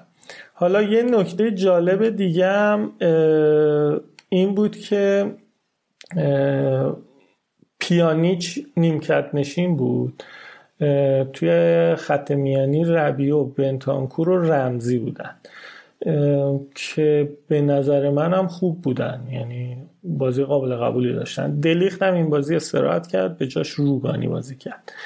دقیقه سی و هفت بازی بود که رمزی یه فرار داشت می‌کرد به سمت دروازه برشا که فلوریان آیه بازی کنه برشا که اتفاقا چند قبلش هم یه زرد گرفته بود روش خطا کرد و کارت دوم گرفت. دقیقا چند قدم پشت نقطه پنالتی روی خط محوطه ضربه کاشته یه خطا گرفته شد برشا ده نفره شد. دیبالا هم به سان تمام شماره های شماره ده های یوونتوس تو تاریخ این تیم که خوب کاشته رو گل می‌کردن و اسم نمیارم کی بود اون شماره ده مشهور و محبوب قلب های میلیون های ایتالیایی.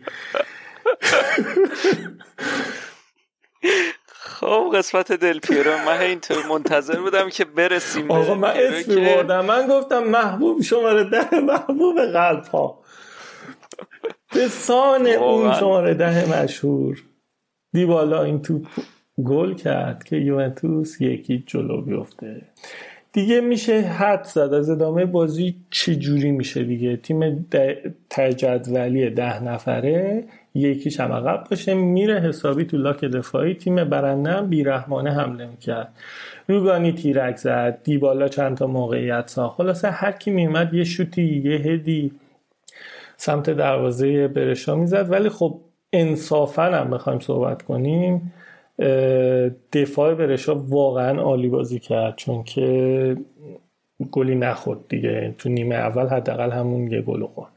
نیمه دوم بازی روند بازی همین بود. فقط جالبیش اینه که من این بازی رو نیمه اولش از ESPN دیدم نیمه دومش رو از شبکه ورزش می‌دیدم.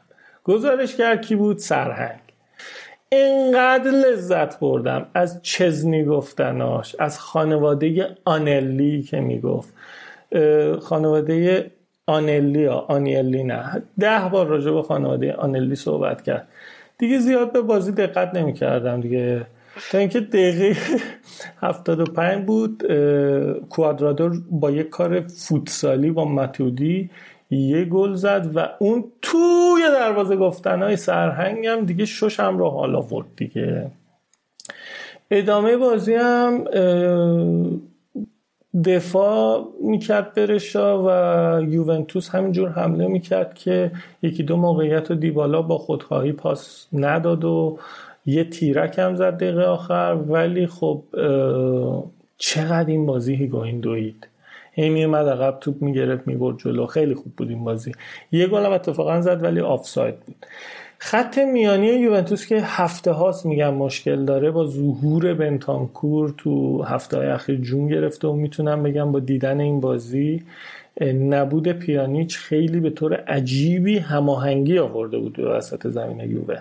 ربیو و رمزی هم خیلی هماهنگتر بازی می‌کردن و کلا امروز درست یوونتوس جلوی یه تیم ضعیف بازی کرد ولی خب بازیکن ها حتی ساندرو که تو بازی با میلان هم افتضاح بود خوب بازی کرد.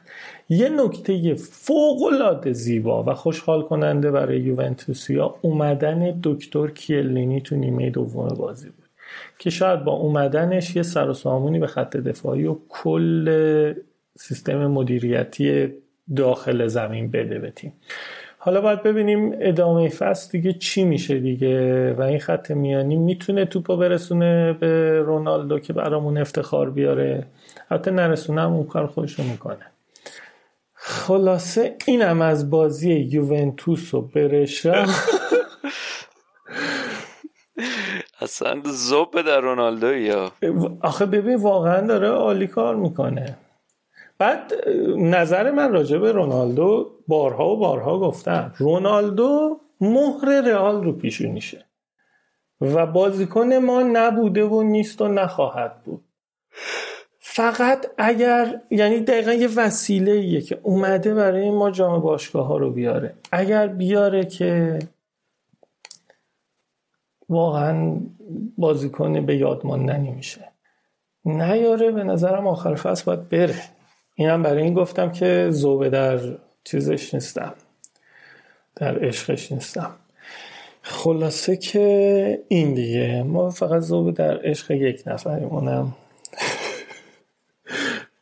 دل پیرو. شماره ده دوست داشتن آقا من اسمی بردم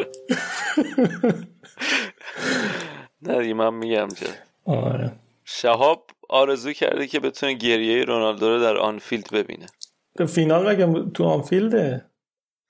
نه تا قبل از فینال می‌خوان. ببینیم. ولی واقعا بازی جذابی خواهد شد یوونتوس و لیورپول.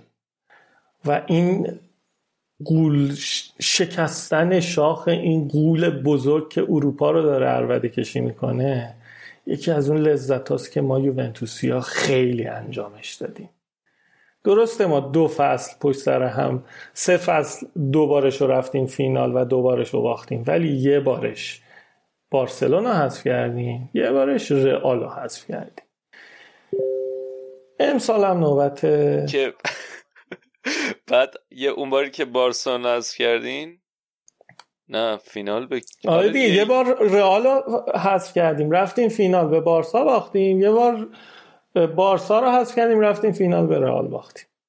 آه دقیقا هم نمی‌خواست هر باری که یکی رو حذف کردیم اون یکی یه فینال لنگ زد. یه لنگ اگه می‌شد دوتاشون با هم حذف آره. بشن ممکن بود فینال رو ببریم. آره دقیقا.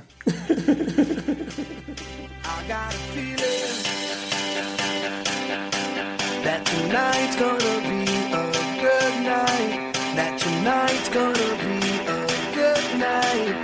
tonight's gonna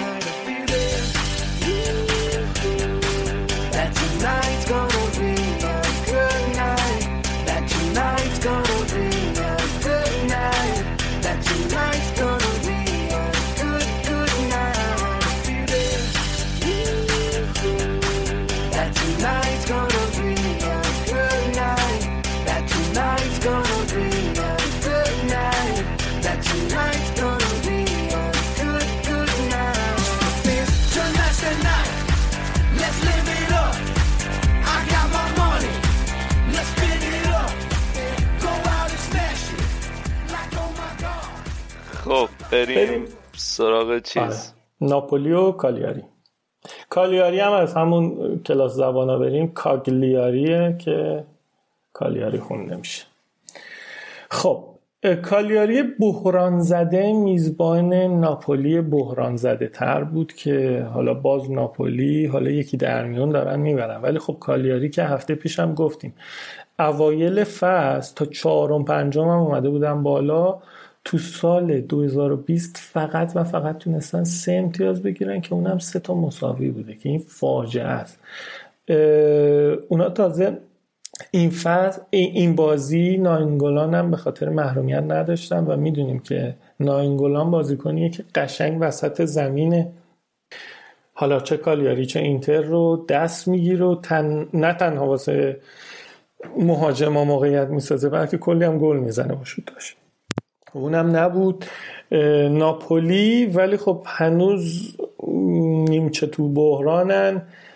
ولی یه خبر خوب و یه روحیه خوب براشون این بود که چهارشنبه هفته پیش تونسته بودن تو نیمه نهایی کوپا ایتالیا اینتر تو سنسی رو ببرن.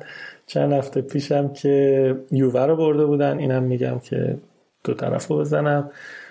خلاصه اینا فقط خر تیمای بالای جدول رو می‌گرفتن دیگه. ولی هنوز خودشون با بالای جدول فاصله دارن.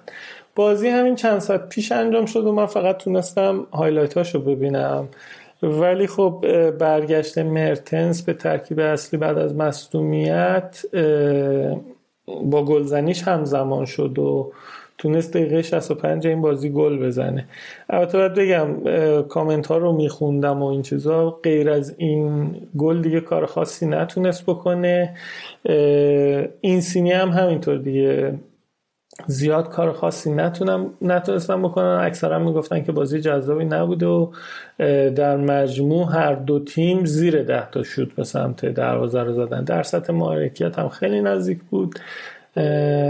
همین دیگه. بریم سراغ گل سرسبد بازی های این هفته که بازی لاتسیو و اینتر, اینتر میلان. آقا امیر تو کست باس باکس نوشته همینجا درخواست می‌کنم هفته دیگه مهمونتون شم با رشاد راجع به لیورپول و یووه حرف بزنیم. یکم اذیتش کنم. بیاین آقا بیاین. هر مهمون حبیب خداست من خودم مهمونم. من خودم رادیو آفساید مهمون بودم. و اینکه اختیار دارین شما دیگه الان صاحب شد. خب هرچی از نیم فصل اول امسال رقابت بین یووه و اینتر بود. نیم فصل دوم بین لاتزیو و اینتر برای کسب مقام دوم. ببخشید. نیم فصل دوم بین لاتزیو و اینتر و یوونتوسه که باعث شده هم هیجان لیگ بره بالا هم حساسیت و دلهورش چون امتیاز هم مویی هستن این فصل بازی ها رو خیلی مهمتر از قبل میشه دیگه. چون که خصوصا اینتر این بازی رفت و توی سنسیرو تونسته بود یکیچ ببره. واسه همین لاتزیو برای روزهای آینده که نیاز به این بازی رو در رو داشته باشن هفته پیشم راجبش صحبت کردیم توی سری آ. بازی رو در رو مهمه. آره تفاضل گل درسته. امیر حسین هم گفتش که یه تحقیق ریزی همون در لحظه کرد. بازی های رفت و برگشت انجام شه اون وقته که بازی رو در رو باعث میشه که یه تیم بیاد بالاتر. الان یوونتوس اینتر تا قبل این بازی ها بالاتر بود با تفاضل با وجود اینکه باخته بود به اینتر. اگر بازی برگشتشون هم انجام می‌شد تفاضل گل اونقدر تاثیری نداشت. خلاصه اینکه با تمام این حرفا اینتر بازی رفت و جلوی لاتسیو برده بود و لاتسیو باید این بازی رو با یه نتیجه بهتر از یکیچ می برد که اگر یه روز به اون چیز نیاز پیدا کنه بتونه بازی رو در رو حداقل اونجا چیز کنه بره بالای اینتر. نکته جالب اینه که لاتزیو بعد از اون باخت به اینتر دیگه هیچ وقت نباخت و شکست ناپذیر مونده بود. توی 18 هفته که این بازی هم همونطور که می‌دونید شکست نخورد. اینتر ولی با یه احساس دوگانه پا به این بازی گذاشته بود. از یه طرف مست حماسه هفته پیششون جلوی میلان بودن که کامبک رویایی زده بودن که اصلا ترکوندن واقعا. بازی دو هیچ باخته رو چهار دو بردن. از طرفی هم ناراحت باختشون جلوی ناپولی تو نیمه نهایی کوپا ایتالیا. اونم تو خونه خودشون بودن. ولی خب یه خبر خوب واسه اینتریا بازگشت لاوتارو مارتینز بعد از محرومیت بود که این بازی برگشته بود و می‌تونست بازی کنه. از طرف دیگه یه خبر بد دیگه داشتن که هندانوویچ هنوز انگشت دست چپش که مو برداشته خوب نشد و پادلی باید دروازه اینتر وای میستاد. واسه این بازی هم یه مقدار طرفدارای اینتر دلهوره داشتن خصوصا اینکه حریفشون بهترین گلزن ایتالیا و اروپا چیرو ایموبیله بود. یه رکورد جالب و این رکوردهای اصلا به درد هیچ جا نمی‌خوره ولی خب آماره. اینه که مجموع امتیازهای دو تیمی که تو هفته 24 با هم بازی می‌کنن تا قبل این بازی 106 امتیاز بود که برمیگشت به فصل 2017-2018 بین ناپولی و همین لاتسیو ولی خب این بار مجموع امتیازهای دو تیمی که تو هفته 24 به هم می‌خورن لاتسیو اینتر 107 امتیاز بود که یه امتیاز اضافه شد. نمی‌دونم این آمار به چه درد می‌خوره ولی خب آماره توی این توضیحات بعضی این سایت ایتالیایی نوشته بودم. بازی شروع شد و همون اوایل بود که ساویچ تقریبا از وسط زمین یه شوت زد که خورد به تیرک. دقیقه 18 بود. که ساویچ میلینکوویچ ساویچ همین هرس این گل نشدن شوتش رو با پاشنه پا گذاشت روی مچ بارلا که خدا رو شکر اتفاقی برای بارلا پیش نمیاد و تا آخر بازی بازی کرد. ولی واقعا خطای وحشتناکی بود و انصافا هم از قصد نبود. نیمه اول بعد دقیقه 18 همین ادامه پیدا کرد و لاتسیو یه رو به آخر بازی بود که بازی رو دست گرفته بود ولی اینتر بود که یه ضد حمله تیمی وحشتناک پرتعداد زد اینتر. اشلیانگ واسه اینتر یه گل خوشگل زد که تو روزی که لاتارا و لوکاکو کم اثر بودن با تجربه خودش بتونه اینتر رو جلو بندازه. مرتزا ضد حملهشون من یادمه دو سه فصل پیش اون دوران اوج رئال وقتی که این دو سه سال آخر کریستیانو رونالدو که تو رئال بود و من رئال رو می‌دیدم فقط بعد و بیرا می‌گفتم به کریس و کل تیمشون بعضی وقتا ضد حمله می‌زدن واقعا به عنوان بیننده میترسیدی. که اینا چجوری انقدر پر تعداد و وحشیانه حمله می‌کنن؟ ضد حمله اینتر روی همین گل دقیقا اینجوری بود. یعنی فقط پادلی نیامده بود جلو. و نمی‌دونم چجوری انقدر پر تعداد بودن. و واقعا گل خیلی قشنگی زد. اشلیانگ همین دیگه نیمه اول تموم شد. ولی خب پیرمرد دانای رادیو آفساید تجربه باخت جلوی لاتسیو رو دو بار داشته. من می‌دونستم. به جون خودم می‌دونستم. چون لاتسیو دقیقا ما همین یکیچ ازشون جلو افتادیم ولی خب نیمه دوم سه یک باختیم. همین دو بار یوونتوس همین جوری ضربه خورده بود و من امیدوار بودم که بتونه لاتسیو برگرده. همین هم شد دیگه. تو پنج دقیقه اول انقدر حمله کردن و تو فرستادن رو دروازه اینتر که یکی از این توپا اشکرینیار که به نظر من قلبا یوونتوسیه.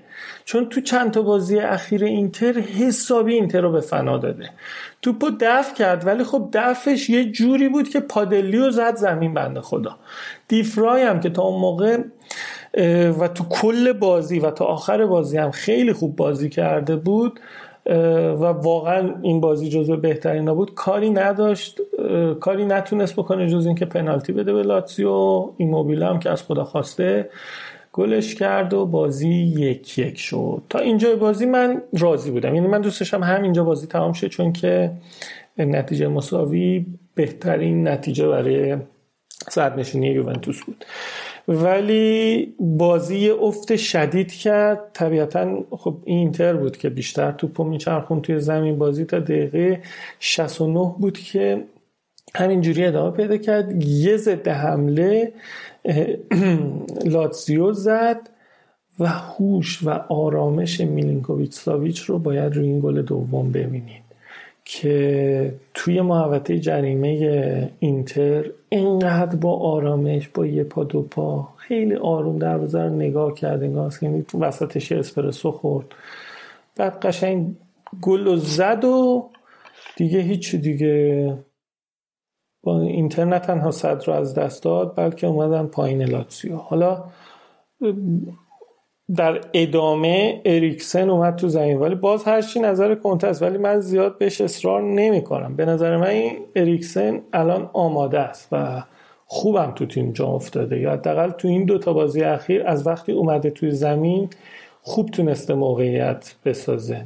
نمی‌دونم چرا اینو هی میگه هنوز آماده نیست و چه می‌دونم این چیزا. این بازی هم اومد توی زمین باعث شد اینتر خیلی هجومی تر باشه و روی یه گل آفسایدی هم که لاتارو زد نقش مستقیم داشت. کلا به نظر من اگر از بازی بعد فیکس بذارتش به نفعشونه چون که واقعا یه همچین اسطوره یا یه همچین گوهری رو بذاری رو نیمکت دقیقه هفتاد بیاری. حالا میگم اینا نظرات چیز منه نظرات آماتور منه. عشق اریکسنی آره بابا خیلی خوبه لامصب. خیلی, خیلی خوبه.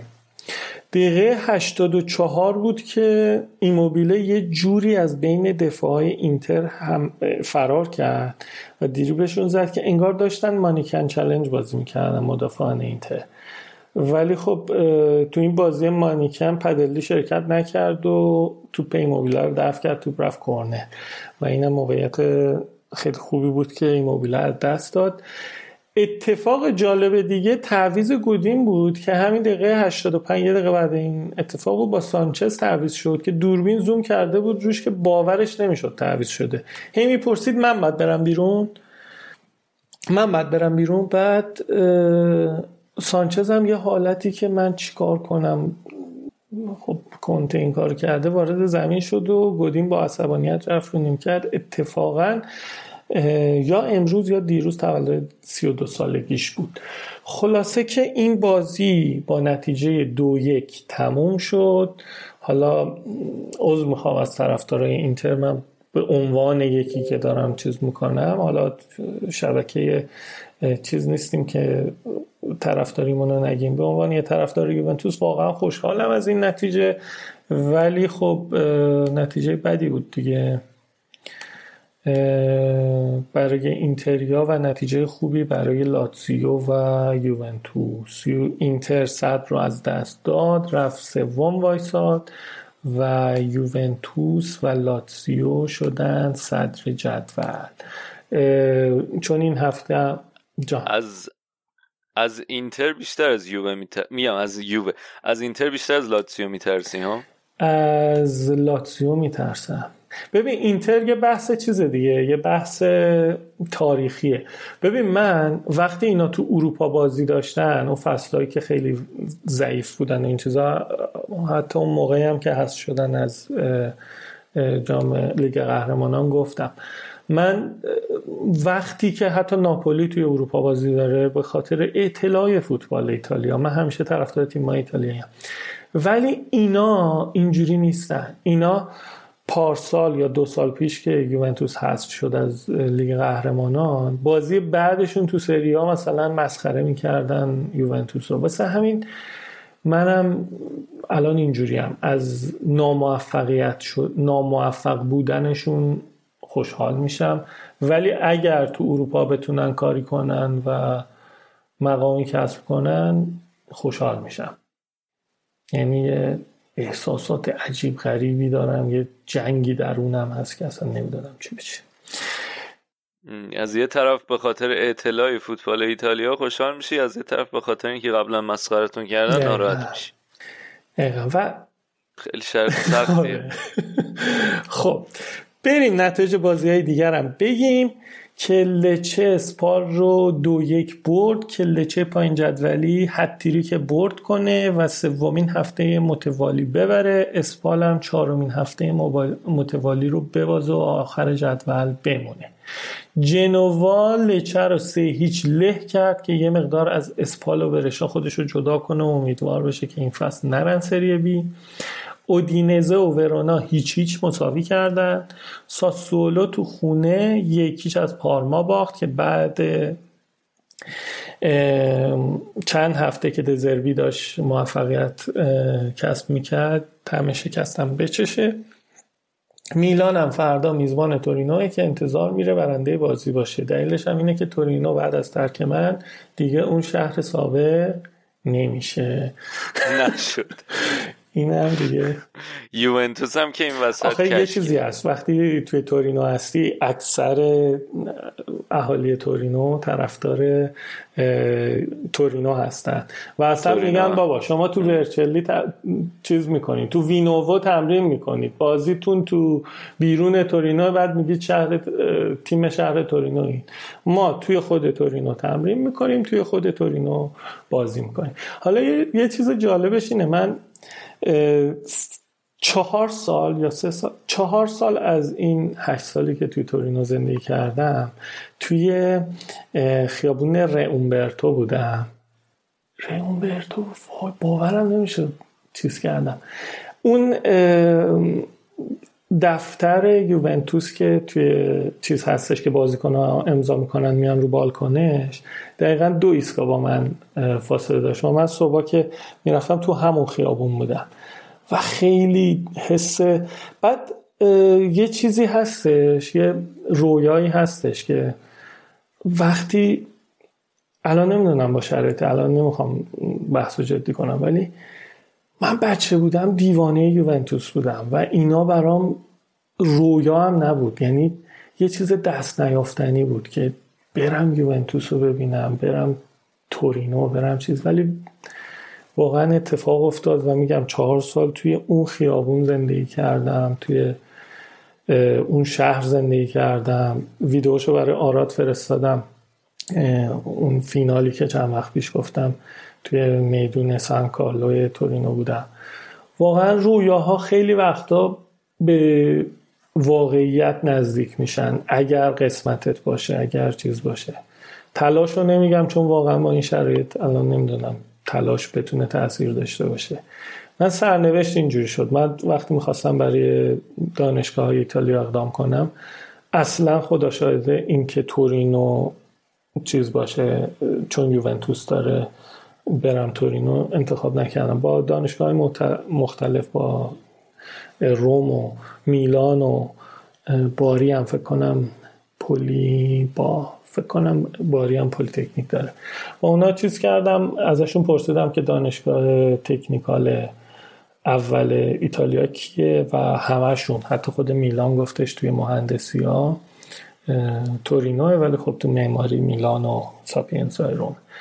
خلاصه که اتفاقی شد رفتم اون شهر رو و اینکه یکی از رویاهام به حقیقت پیوست. امیدوارم شنونده ها یا هر که این ویس رو این پادکست رو میشنوه به اون آرزوهایی که دارید برسید. من که رسیدم به خیلی هاشون خدا رو شکر. اینم از خب این بسیار اپیزود. این, این اپیزود برنده بازنده نداریم چون انصافا نتونستم کسی رو پیدا کنم. کسی کار بدی نکرد که کسی هم کار ویژه‌ای نکرد. حالا لاتزیو برد ولی خب یه بازی از این همه بازی بود. برنده بازنده این هفته نداریم. اصلا بازنده من. خیلی عالی. خب با این چی می‌خواستم بگم؟ با این نظر مثبت و مثبت اندیشی که رشاد الان تزریق کرد به برنامه برنامه رو در همین فاز به پایان میرسونیم. ممنون که ما گوش دادید. اگر که زنده همراه ما بودید دمتون گرم. اگر که دارین ضبط شده اینو گوش میدین بازم دمتون گرم. ما رو به دوستاتون معرفی کنید. خوشحال میشیم نظراتتون بدونیم انتقاد پیشنهاد.